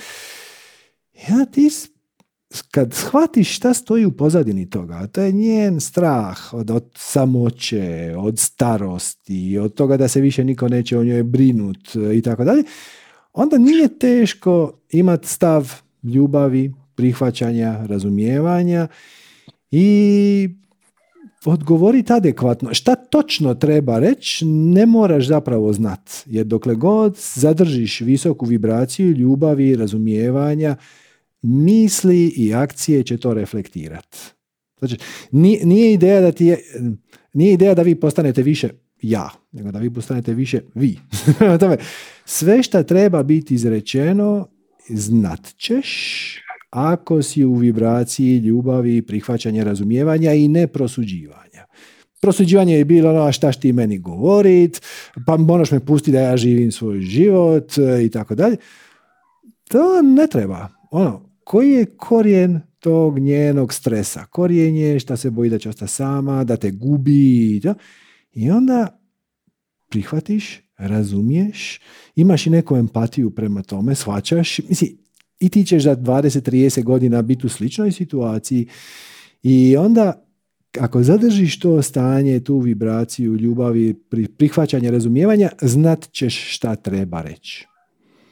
I samo je glavni trik kod tih bliskih odnosa, to roditelji, da, je zadržati tu vibraciju. Jer naši roditelji znaju gdje su naše tipke. Znaju kako nas izbaciti iz takta. Jedan od razloga zašto oni znaju gdje smo mi tanki je zato što su oni te tipke instalirali. Znači, vrlo vjerojatno, mislim, svi mi izađemo iz roditeljskog doma sa negativnim uvjerenjima i limitirajućim uvjerenjima i definicijama koje su nam zapravo oni prenijeli ne nužno verbalno, nego kroz situacije, kroz svoje ponašanje, kroz način kako su oni vodili svoj život. I naravno, jedan od izazova je prepoznat ta ograničenja koja se od njih naslijedio i onda ih otpustiti, odnosno poduzeti drugačiju akciju. Možete to nazvati, ako hoćete, i karma, ono, obiteljska karma. To znači, ako je moja mama, na primjer, se bojala biti poduzetnik, onda će ona neverbalno, kroz komentar, kroz to šta tata jedan dan kad ti imaš 9 godina kaže ono, je li znaš da je jedan naš prijatelj dao otkaz i sad će ići u poduzetnik, onda ona kaže to je sve i u tebi ostane čuo tu nešto nije dobro, to je nešto opasno i trik je kasnije prepoznat te obrazce i u razgovoru sa svojim roditeljima se ne iznervirati, ovo bude najteže. Znači ti dođeš na taj razgovor sa svojom mamom u visokoj vibraciji prihvaćanja, bezuvjetne ljubavi, razumijevanja i sve, pripremiš to. I onda već treća rečenica ona tebi nešto onako malo odreže i ti eksplodiraš. Zna ona di će odrezati. Nije to, ili je barem njen ego, njen đuro, kako hoće, to zna. I tu je trik. Tu je trik biti prisutan, nadgledat svoje stanje i kad vidiš da se diže bijes, ispustiti ga van i vratiti se u tu vibraciju i tu meditacija beskonačno pomaže. Ja ne znam je li to moguće bez meditacije. Toliko je to zahtjevno da imate u Zen tradiciji poslovicu. Ako misliš da si prosvjetljen, idi i provedi tjedan dana sa svojim roditeljima. Zato što su naši roditelji naši prvi učitelji i naš finalni diplomski. I sve je to super što ti meditiraš i znaš sve o paralelnim realnostima i visokim vibracijama, era dođeš kod mame i kažeš nemam pojma, ja sad mijenjam posao, a ona kaže nešto što drugi ne bi primijetili kao nekakvu neugodnu komentar, ali u tebi izazove erupciju, jer te podsjeti na situaciju kad si imala 16 i kad si imala 13 i kad si upisivala fakultet i diplomski, na sve te podsjeti i tu je majstorstvo. Ostati u visokoj vibraciji. Ali gle, ne mora uspjeti iz prve.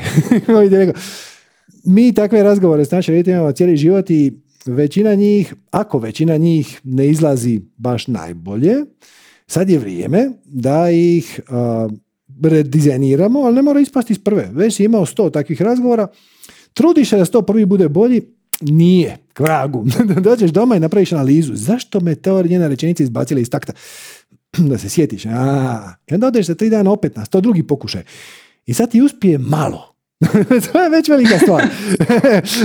I iterativan je proces, mislim, zato su tu ti učitelji, okolina, odnosi, služe, svi odnosi, a pogotovo i najbliži, partnerski, roditeljski, otac, mama, sin i tako dalje, oni služe da nam pokažu unutar nas gdje smo mi tanki, jer to što je tvoja mama rekla i tebe izbacila iz takta, neko drugi ne bi uopće primijetio. Ja ti poslije nekome piše, znaš šta mi je rekla? Rekla mi je da će biti ko te tankica. On kaže, ko je te tankica? A tebi je to značilo sve, jer znaš ti ko je te tankica i znaš ti šta mu tvoja mama njoj zamjera i šta je zapravo indirektno tebi htjela reći. I ono, da biti prisutan, centriran, poman, vježbat kući prije, meditirati svaki dan i ono, šta god da se desi, dopustiti si sami sebi, da dopustiš i da ostaneš u vibraciji ljubavi, prihvaćanja, razumijevanja i onda možeš nastaviti. Da, roditeljski komentari uvijek najviše bole, to je isto. Kao prstom u oko. Znaju oni gdje je ta rana. To je isto. Imala bih još pitanje, jedno. Uh-huh. Znači, često sam viđala i na onoj grupi manifestiranja da ljudi tako pitaju koji bismo video Serđo mogli da preporučimo nekome ko prvi put, ko nema kontakta sa ovim, ko bi prvi put nešto pogledao i tako. Ja isto kao i svi mi imamo ljude oko sebe koji su u svojim problemima, što bi ti rekli usrkani u probleme, u život i to. I pokušala sam nekoliko svojih prijatelja da im ukažem na to da postoji jedan Srđan koji priča pametne stvari pa da bi pomoglo, pa ovo, pa ono. Međutim, to je sve prekomplicirano. Mislim, ja mogu kratko tebi sada ovdje ispričati kako sam ja došla na tvoj kanal. Neverovatno. Mislim, nikom te nije preporučio na nesreću. Nego sam tako čitala razne knjige i na kraju kad sam tole čitala Moć sadašnjeg trenutka, shvatila sam da bi trebalo da počnem da meditiram. Odem na YouTube, ukucam kako meditirati ili šta već, izađe mi tvoj tečaj meditacije i naravno čim si počeo da pričaš, ja sam se oduševila i to je bilo super. Međutim, nakon tih odgledanih te 3 epizode meditacije, tečaj meditacije, potpuno sam, ne znam, korona se dogodila, ja sam bila u svojim problemima, otišla sam na ko zna gde, ali sam preporučila tvoje videe, tvoj kanal jednoj svojoj prijateljici. I nakon godinu dana ona, tako smo pričali, ona kaže, znaš koga slušam? Roja. Ja gledam, ko ti je taj? Kaže ona, pa ti si mi ga preporučila. I onda se ja setim i vratim na kanal i počnem da te slušam i sve to super. To je bilo pre nekih, ne znam, godinu i po 2. I sve je to super. Ali hoću da ti kažem da nije lako među svim tim videima naći neki koji će da pomogne drugim ljudima. Pa me zanima, recimo mi kad tako razgovaramo sa svojim prijateljima, poznanicima i tako, i oni su u svojim problemima, kako mi njima možemo da pomognemo, znači iz svih ovih tvojih znanja kojih ima tako puno i treba godine da se sve to skonta i razume, kako mi njima možemo da pomognemo na neki jednostavan način, tipa psihoterapeutski, i to sam htjela da ti kažem da čini mi se ovo previše potenciraš, prati svoju strast i sve to. Zapostavljaš svoje psihoterapeutske, kako bih rekla, moći.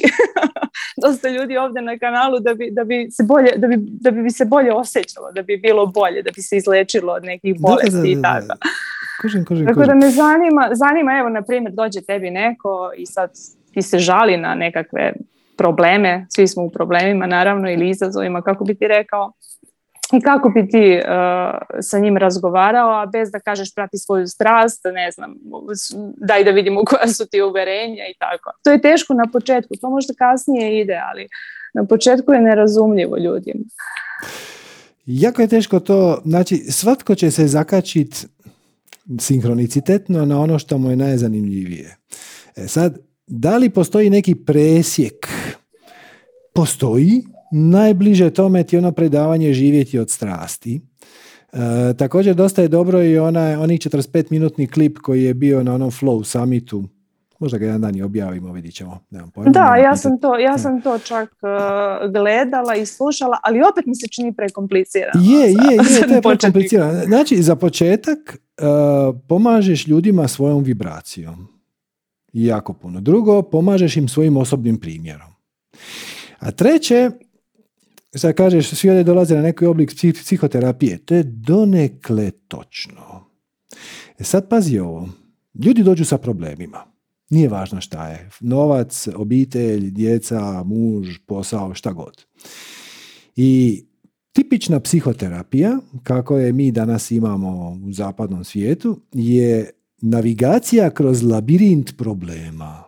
Znači, oni te puste da ti pričaš, ne bi li ti izgovorio svoj problem u nekom trenutku na način koji će se moći, ajmo reći, redefinirati. To je jedan put i on za mnoge ljude radi, ali ovo što ja zapravo preferiram i promoviram ovdje je skroz drugi put, a to je izaći iz priče. Znači, potpuno izaći iz priče. Evo ti na primjer. Recimo da ti neka prijateljica kaže da je u depresiji. U tjeskobi. Evo, ajmo, anksioznost. I sad, tipično šta bi napravio neki psihoterapeut je, pa dobro, pa da čujemo koje su okolnosti, šta vas tu boli, ko vam je izvor patnje i to sve skupa. Ono što bih ja tu osobu radije pitao je, ajde, opiši mi točno taj osjećaj tjeskobe. Piši mi taj osjećaj tjeskobe. I onda bi osoba rekla, ne znam, imam grčenje u želucu, stišće mi se u plućima, jako je neugodno, znojim se, nemam pojma. Onda pitaš, a kako znaš? Kako to misliš kako znaš? Kako znaš da ti se znoje ruke, da ti se lupa srce, da se znojiš? Mislim, kako znaš? Mislim, to je jedno ovako dosta glupo pitanje. Mislim, kako to misliš kako znam? Pa mislim, znam. Ali ko je taj koji zna? Iz koje točke gledišta si ti primijetio da se to događa? Dođi na tu točku gledišta. Jer iz te točke iz koje promatraš sve svoje tjelesne senzacije, je sve ok. To je tvoje pravo ja, to je tvoje pravo biće. I sve ovo ostalo je samo mazanje očiju. To je kao da se zamisli da smo se rodili svi sa tamnim naočalama koje ne možemo skinuti i uopće nismo svjesni da ih imamo. Ti ne možeš, neko ti kaže vidi ovaj krasan bijeli snijeg, ti kažeš ali svjetlo sivije jer imam tamne naočale. I odnosno, još bolje, ti bi mislio da je to bijela boja. Znači, ne možeš uopće ljudima predočiti ovo što sam na početku rekao, tvoje pravo izvorno stanje je mir, bezuvjetna ljubav i radost stvaranja, veselje života. Ti nisi normalan. Moj život je prepun problema. Kad kažeš ja, na što točno misliš? To je ovaj spiritualni put. Izaći iz labirinta. Pusti sad šta je on rekao, pa sam ja mislio, pa je onda on meni prijetio. To sve nije bitno. Bitno je kad kažeš ja, na što točno misliš. Sad, da bi došao do te točke imaš nekoliko puteva. Najklasičniji mogući put je kroz meditaciju. Ti sjedneš, razmakneš svoje misli na neko kraće vrijeme, 15-20 minuta. Promatraš svoje emocije, prihvaćaš okolnosti, prihvaćaš svoje tjelesne senzacije, ne trudiš ih se promijeniti.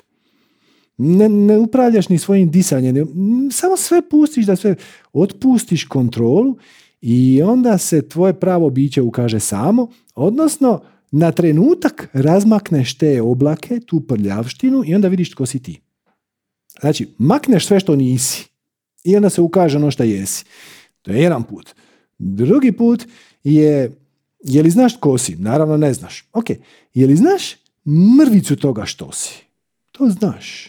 Ono što te veseli, ono što te raduje je neki mali fragmentić tvog izvornog bića. Mala mrvica. Uhvati se za nju i onda ćeš shvatiti da iza nje stoji konopčić i samo ga ovako malo poteži i idi za njime i onda taj konopčić ti da malo veći konopčić, pa malo veći, vodite do onog mjesta gdje ti doista jesi. Znači, možeš pratiti konopčić ili mrvice, ako ti je draža ivica i marica, i uzest mali fragmentić onoga što znaš da jesi. I onda ga pratiti. I tako dođeš do svog pravog bića, to je jedan put. Drugi put je makniti sve što nisi. Najbolje rade u paketu. Znači, posvetiš sebi 15-20 minuta dnevno da razmakneš ono što nisi, da uopće možeš čut svoj glas, da uopće možeš naći tu mrvicu koja te veseli i onda je dalje se po njoj micat. Dakle, gle, šta preporučiti ljudima koji... Nemam pojma. Dati im cijelu teoriju je nezahvalno, jer im se neće dati to pogledati. Ali... Ako shvatiš da imaju lošu definiciju, posla. Recimo, ti pitaš zašto se toliko patiš na poslu, jer pa moram. Zašto moraš? Jer ću umrijeti od gladi. Šta je za tebe definicija posla? On ne zna. I onda mu daš da pogleda redefiniranje realnosti. Jer tamo je informacija koja ga zaista zanima. I to ako ti se da, idealno bi bilo da nađeš taj dijelić u videu i kažeš, evo, počinje odavde i poslušaj ovih 5 minuta gdje se priča o definiciji posla. Ako ti se svidi, nastavi slušati ili se vrati na početak i poslušaj od početka. Ali moraju ljudi imati internu motivaciju. Neko želi naučiti meditirati iz ovog ili onog razloga. I ja nisam ništa bolji, ja sam počeo meditirati da se riješim stresa. Ništa, ovo moje više biće, prava priroda, to su mi pričali, pa ja sam regorio, Ali sam skužio da mi fino djeluje na moj stres. To je bio moja zamka, moja udica koja me ulovila. Neko drugi će se početi baviti s ovim stvarima da unaprijedi odnose, neko da nađe romantičnog partnera, neko da bude sretniji u svom poslu, neko da najbolje je naći šta njima točno treba i onda im dati šta je manji mogući zalogaj. Evo ovih 5 minuta, ovih 10 minuta, vidi koliko s tom rezonira. I potpuno si spremna na to da će oni reći, meni ti to nema nikakvog smisla. Ok. Tvoj put je drugačiji. Sve u redu. Meni je ovo pomoglo. Tebi nije. Sve ok. Da. Vidiš da ljudima, mislim da bi im pomoglo nešto, ne znaš kako da im to... Mislim, ja razumem to sve. Prva stvar o meditaciji. Dosta predrasuda o meditaciji je da ti trebaš da sediš i da ne razmišljaš ni o čemu. Bar sam ja imala tu predrasudu, a mislim da dosta ljudi ima. Kod tebe sam prvi put shvatila da je meditacija sedneš pa gledaš svoje misli. Ranije kad bi mi neko rekao meditacija, ja bi mu rekla mislim sad ću da sedim i da ne razmišljam ni o čemu, nemogući događaj. I tako isto i ja ako preporučim nekome da bi skratila taj put, reku pa sedi meditiraj malo, smiri se čisto, pomaže. Oni govore, ne, si normalno, ne mogu ja. Ovo sam puno puta čuo, nemoguće je nemati ni jednu jedinu misao. Ima barem 20 načina kako možeš nemati ni jednu jedinu misao. Pjevaj. Jeste primijetili da kad pjevate nešto, uopće nije bitno šta je. Kad pjevaš, nema misli koje lete. Možeš plesat. Kad plešeš, ne sad valcer, tango, to, onda odmah razmišljaš jel mi čvrsto drži kičmu. To je isto veselo, ako ti je to veselje, apsolutno. Ali, nego pusti muziku i onda dok kuhaš. Girls just wanna have fun, oh girls. Kreveljiš je sam sebi. I nema misli. A pazi ovaj trik, digneš glavu i nema misli. Da, to si isto, imaš neki video, to sam gledala, da. I ima još ni najbolji mogući. I sad, sve ovo je relativno neproduktivno i ne možeš cijeli dan plesat Girls Wanna Have Fun. Možeš, ali nije životno. najjednostavniji način koji se prekrasno integrira u tvoj život je da slijediš svoju strast. Jer kad si ti u zoni, to je zapravo na to ciljaš. Pusti sad strast i šta je to. Kad si ti u zoni, kad si ti usrkan u ono šta radiš i svijet lagano se istopi oko tebe i nestane, čini važno šta je to. Možda radiš web stranice, možda radiš financijski proračun, možda nešto, ne mora to biti sad neki strašno umjetnički. Dapače, šta god je tvoja strast, kad si ti u tome, svijet lagano nestane, vrijeme se promijeni, čini ti se da je prošlo 20 minuta, prošlo je 3,5 sata, to je to, na to ciljaš. Na to sportaši ciljaju. Apsolutno je nemoguće uzeti bejzbol palicu i pogoditi onu malu lopticu koju je onaj tamo šmokljan preko puta, koji je isto profesionalac koji ti, zavitlao svom snagom i još je dao felš. To je nemoguće. Znanost je dokazala da je nemoguće to pogoditi, pa opet oni je pogode. Da. Intuitivno, zato moraš biti u zoni. Ili kad neki ovi tenisačevi, Gorani Ivanišević i to, kad zafrlji onaj servis od 280 km na sat, to je nemoguće vratiti. Pa opet pravi igrač to vrati, ali ne može vratiti ako razmišlja. Ako on stoji na crti, gleda, on je sad bacio lopticu ovako, pa je okrenuo tijelo ovako, najvjerojatnije će to doći ovdje negdje, sad ću ja... Gotovo, jer to je presporo. Nego ovaj tamo ga zavida, a ovi ga ulovi. Poluintuitivno, to je kombinacija mišićne memorije, vježbe, intuicije, zapravo bivanja u zoni. I taj tenisač koji čeka taj servis nema ni jednu jedinu misao. Ako ima, promašit će servis i neće ga vratiti. Ako ga vrati, nije imao ni jednu misao. 100%. Tako da, nije to tako teško. Samo su naša kolektivna definicija i uvjerenja takvi da svi kažu da to se ne može zato što evo ja sad ovdje sjedim i brinem se i cijeli život se brinem i to me jednostavno tako. Nije, ali to ti ne može niko dokazati. To ti ne može niko pokazati. Da. Tako da, daš im udicu tamo gdje se oni žele zagrist. Kad te pitaju, a ti imaš okvirni odgovor, daš im taj komadić predavanja ili to predavanje, ili taj kratkić, ili taj segment i pustiš da se dogodi šta god se treba dogoditi. I često će se desiti i kažu taj Serđo mi je bio bez veze. Ali onda mi je YouTube ponudio nekog drugog, ne mogu se sjetiti kako se zvao, Tole ili ovako, ali taj mi je bio dobar. Fantastično. Može. Samo im pustiš da idu svojim putem. Da, to je to. Dobro, Serđo, hvala ti puno. Hvala tebi. Sve najbolje. Namaste. Ok, ajmo Gorana. Zdravo Gorana.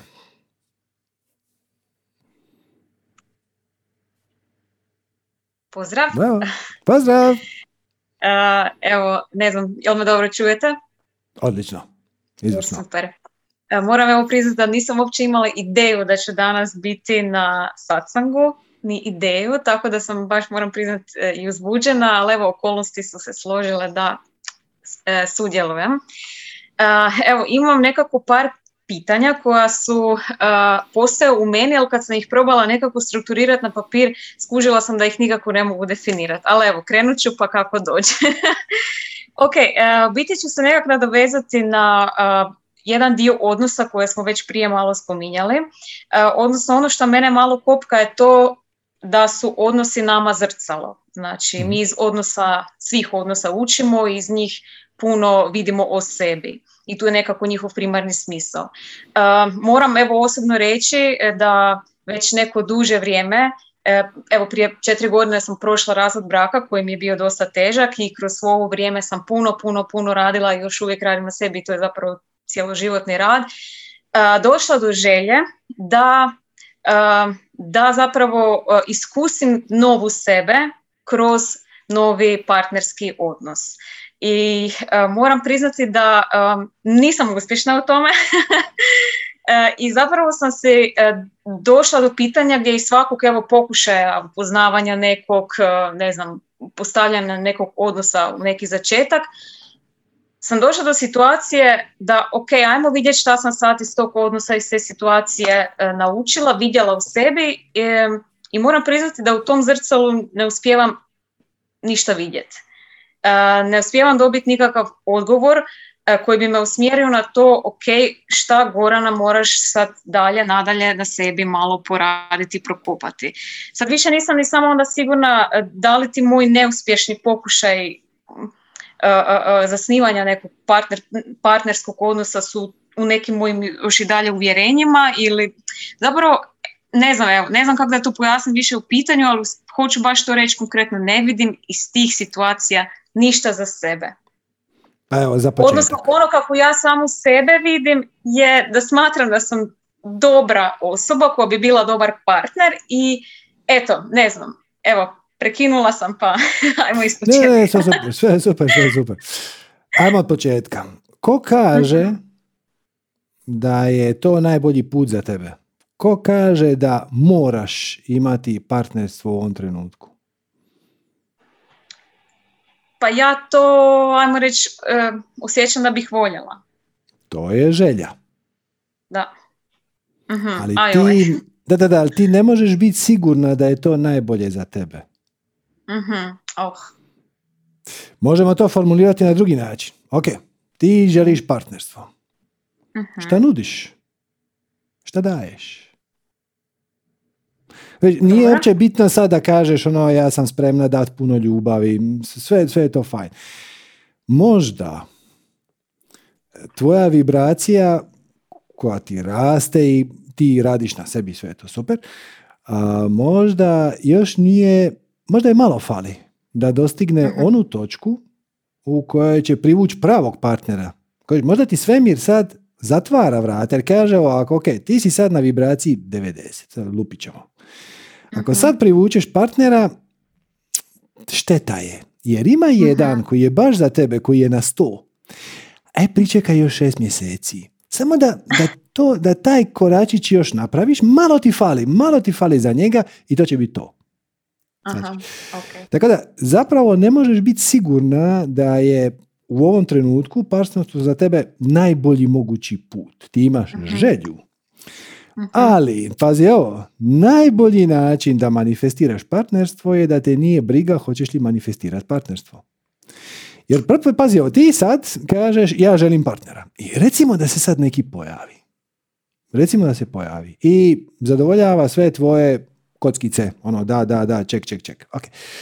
Ako ti u to partnerstvo uđeš iz perspektive potrebe i želje, ono će imati puno lošiju kvalitetu nego ako ti u njega uđeš otvorena za iskustvo koje se treba dogoditi. Znači, zamisli ovako, da, evo, sad si ti u kafiću i prilazi ti neki dečko. I on u sebi ima snažnu želju i potrebu. On baš ono, isto tako.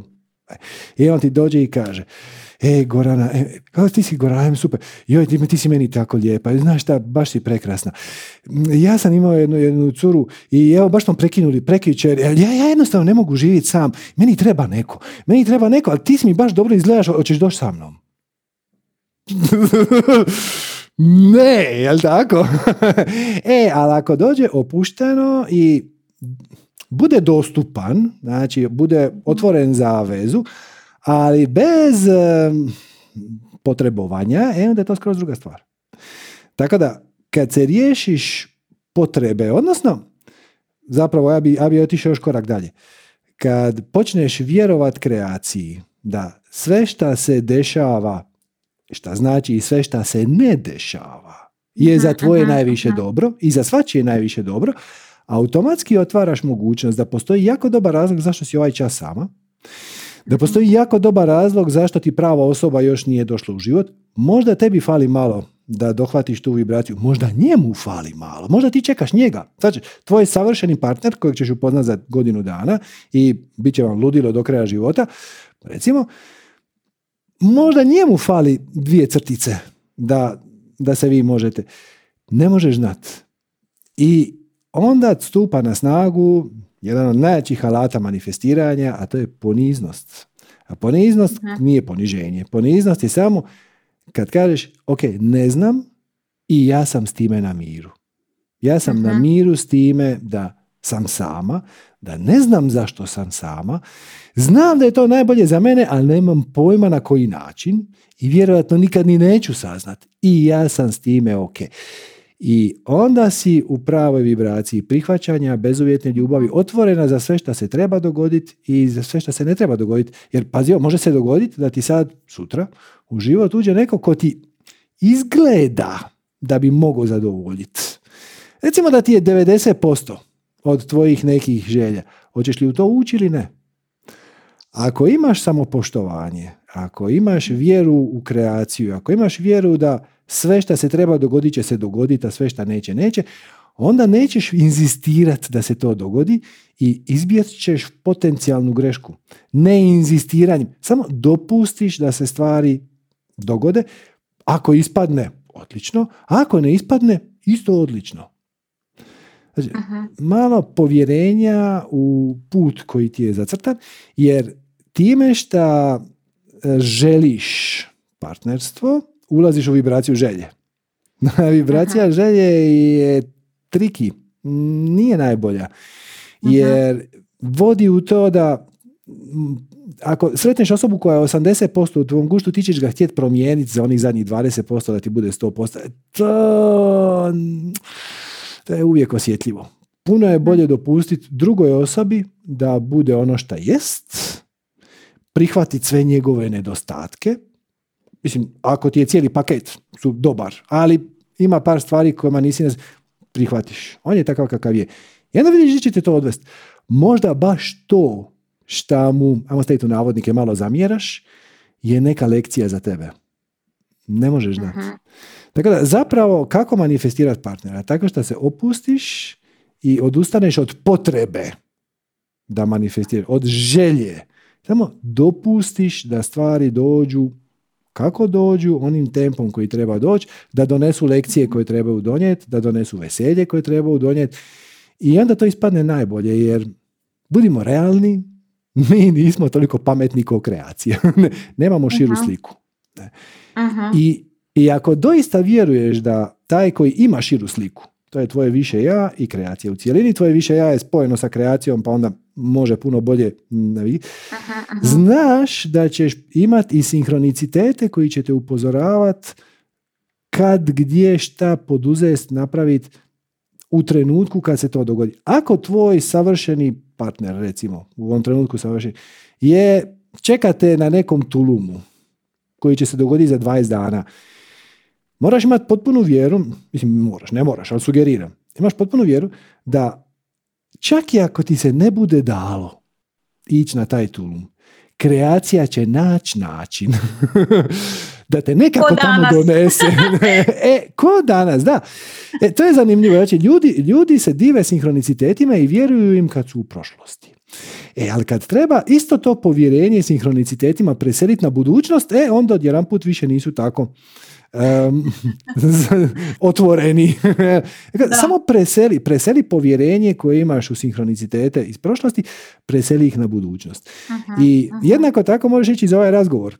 Znači, baš zato što se dogodio pod čudnim okolnostima, on je sigurno tebi bitan. Jer da ti nije bitan, vjerojatno se ne bi dogodio.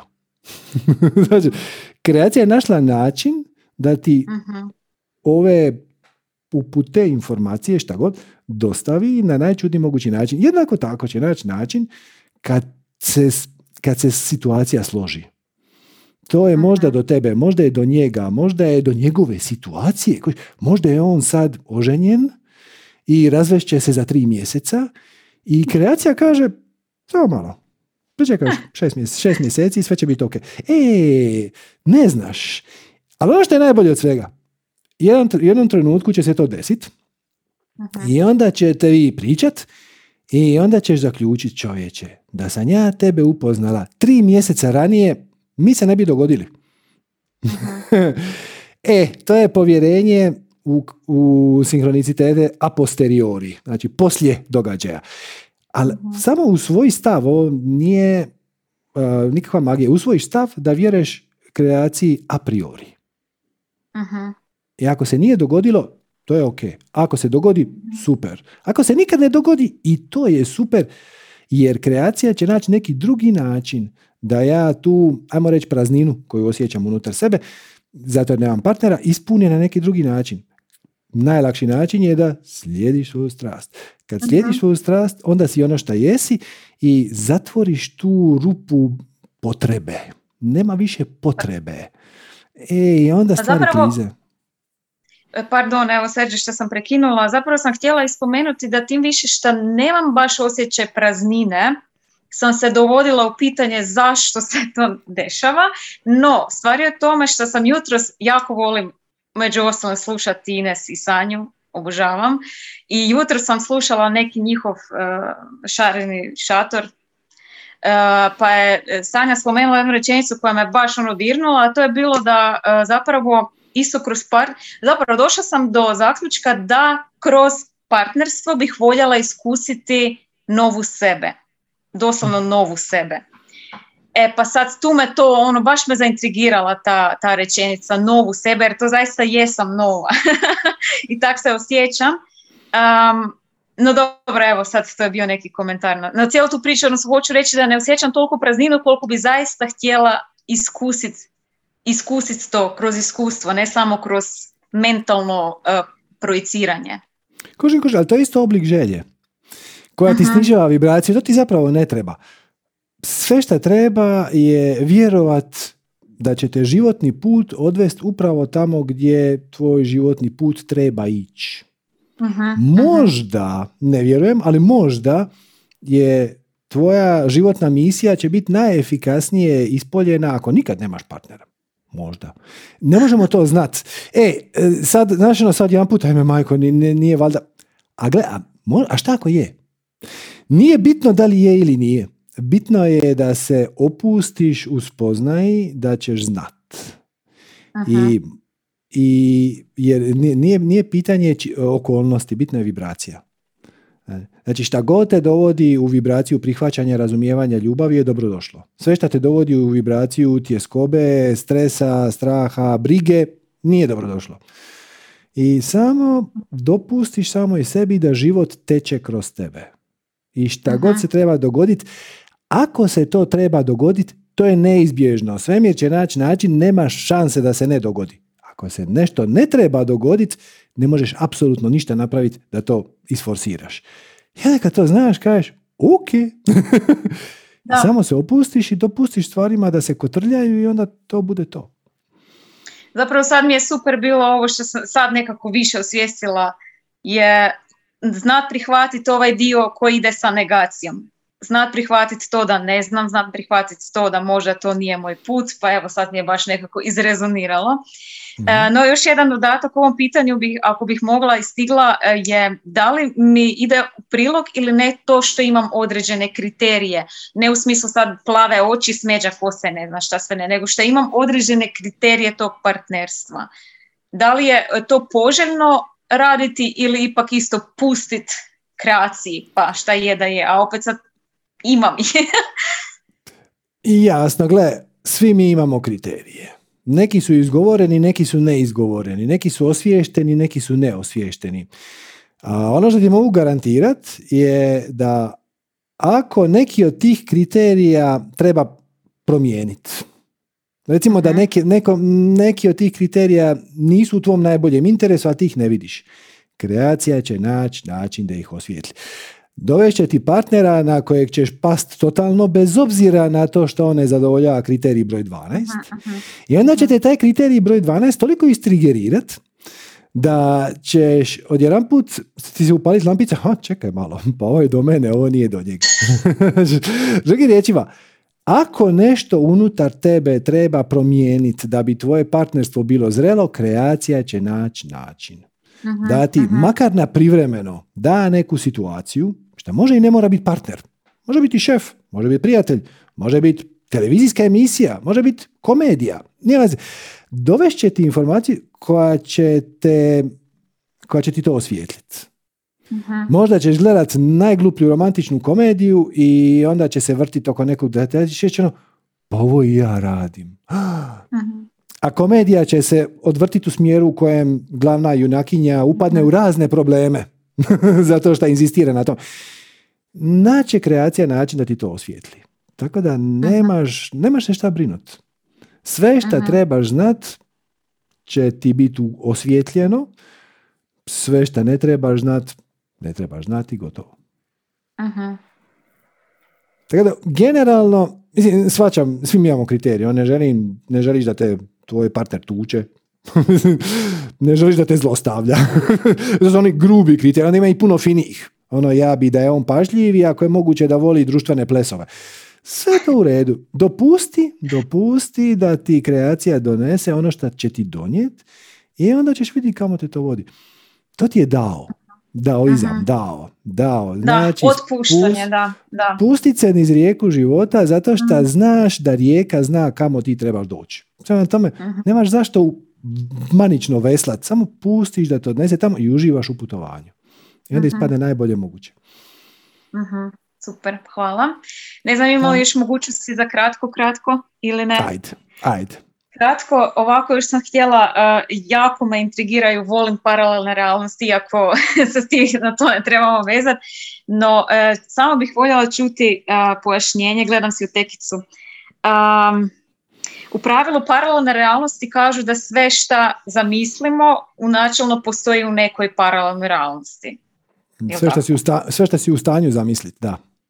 Da. I sad me samo tu, ajmo reći, malo buni, ako je tako, ako znamo da to postoji i da to možemo imati, zašto onda bismo trebali maknuti određena očekivanja i to recimo ne htjeti, ne željeti. I druga stvar je, ako neko ima bolji plan, ajmo reći taj neki viši ja ima bolji plan, gdje je tu onda naša potpuna sloboda u smislu volje i želje? Ne znam da li sam bila jasna. Ti zapravo pitaš da li postoji slobodna volja. Pa načelno znam da postoji, ali me malo mi je kontradiktorno ako postoji neki bolji plan koji ipak zna da je bolje crveno, a ne plavo, a ja želim plavo, zašto ja ako sa svojom slobodnom voljom ne mogu ipak odabrati plavo? Zato što te kreacija bezuvjetno voli i dopustit će ti da napraviš grešku kako bi na tom primjeru mogla nešto naučiti. Znači, kao roditelj koji bezuvjetno voli svoje dijete. I sad, dijete ide drugi osnovne, recimo. I sjedi za stolom, rješava zadaću iz matematike. 3 puta 5. Pravi roditelj neće se sa kraja druge prostorije zadirati 15 idiote. Ćeš pustiti da dijete to... Držat ćeš oko na to, poslije ćeš možda baciti oko na tu bilježnicu i vidi da piše 18. Znači, dođi. Ajmo mi malo brojati, evo malo graha, evo imamo ode pet. Sad ćemo to zbrojiti, koliko ih je sad. Neće ti, nije edukativno da ti da konačan odgovor. Puno je edukativnije da ti isprobaš razne opcije, razne pristupe, razne mogućnosti i da sam za sebe zaključiš šta najviše rezonira s tobom. A što se tiče slobodne volje, ti kažeš, no ja znam da slobodna volja postoji.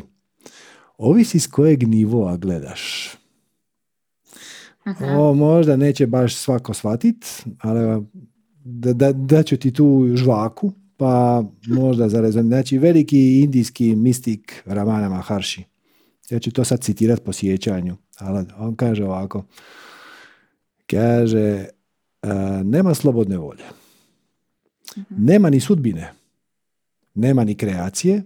Nema ni destrukcije. Postoji samo Brahman.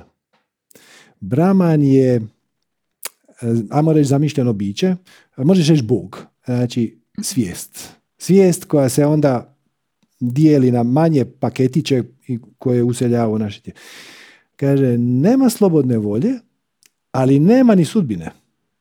Znači, put nije predefiniran, ali zapravo nemaš ni pravo izbora sa najvišeg nivoa. Nema dobra i zla. Nema ni kreacije, nema ni destrukcije. Sve već postoji. Tvoje je da manifestiraš, da učiniš vidljivim ono što je dio tvog puta, što ima smisla za tebe. E sad, i što je u meni trenutno. Da. Zašto nema slobodne volje? Ljudi mi se često ovdje zahvaljuju ono što ja nesebično dijelim svoje znanje na sacanzima. Ja nemam izbora. Ja, vi stvarno mislite da imam izbor? I ja imam izbor, hoću li to napraviti u utorak ili u srijedu. To me kreacija pušta. Ali da ja sad zaključim, da ja više neću raditi sacange. I ako je pod pretpostavkom da je to doista bitno i da je to moja strast, šta je meni put, odnosno šta mi je signal da je to način na koji se ja usklađujem, harmoniziram sa cijelim svemirom. Kad ja kažem, ja više neću raditi satsange. Kreacija bi našla način. Na neki način bi me neko u nekom trenutku ulovio za ruku, odvuko ispred 3 osobe i onda bi me oni počeli pitati ovakva pitanja. Zapravo, ako si dovoljno iskren, shvatiš da najugodniji način da prođeš svoj životni put je da se odrekneš te ideje o slobodnoj volji. Kreacija ti daje manevarski prostor i daje ti mogućnost da biraš. Možda će sutra neko doći, meni tu i reći, dođi, preseli u New York i napiši knjigu i drži satsange na engleskom u New Yorku svaki dan. Nešto malo mi se to ne da. To je moje pravo. To je moje pravo da biram. Ali u grubim crtama šta će ti se dogoditi zapravo dokle god se opireš toj struji života, imaš želje i prijanjaš, ja bi više ovoga, ja bi manje onoga, ne dopustiš struji da te vodi, to bude bolno. Bude prepuno patnje. I onda kažeš sam sebi, meni se ne da patit. Ja želim ići linijom najmanjeg otpora, koja mi daje najviše veselja, najviše zadovoljstva, najbolje me harmonizira sa drugima, ja budem njima najviše na koristi, oni meni budu najviše na koristi. Jedan shvatiš da se to radi tako što slijediš taj glasić unutar sebe koji te vodi upravo tamo gdje ti trebaš ići. Možeš ti malo zastrani tu i tamo, ponekad će ti kreacija dopustiti da nađeš drugi način. Da ja zaključim da neću raditi satsange preko Zooma, nego preko Skype-a, kreacija ne bi rekla ništa. Da kažem da neću raditi online, nego ću raditi uživo u nekom studiju, vjerojatno bi kreacija rekla ok. Onda bi neko drugi došao s kamerom i to streamao. Ali opirat se tome je kontraproduktivno. Smarate, unositi problem. Ako sam razumjela, imam okvir unutar koje imam slobodnu volju. Ma, imaš ti slobodnu, možeš birati šta god hoćeš, ali neki putevi su prohodni, neki su manje prohodni.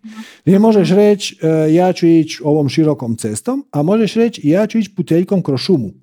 I to je skroz u redu. Ali ići hoćeš. Ugrubo prema odredištu na koji si sam sebi zacrtao prije inkarnacije. Da proživiš temu i iskustva, ali ništa ti ne stvaraš, ništa ti ne uništavaš, sve već postoji. Ti samo biraš put kojim ćeš proći, jer ono što kreacija želi su tvoja iskustva. Kreacija je već kompletna. Sve mogućnosti već postoje. Oni su u kvantnoj superpoziciji, šta god. Sve mogućnosti već postoje. Ono što kreacija od nas želi je da mi to proživimo. Želi naše iskustvo prolaska. Kao arhitekt koji gradi roller coaster.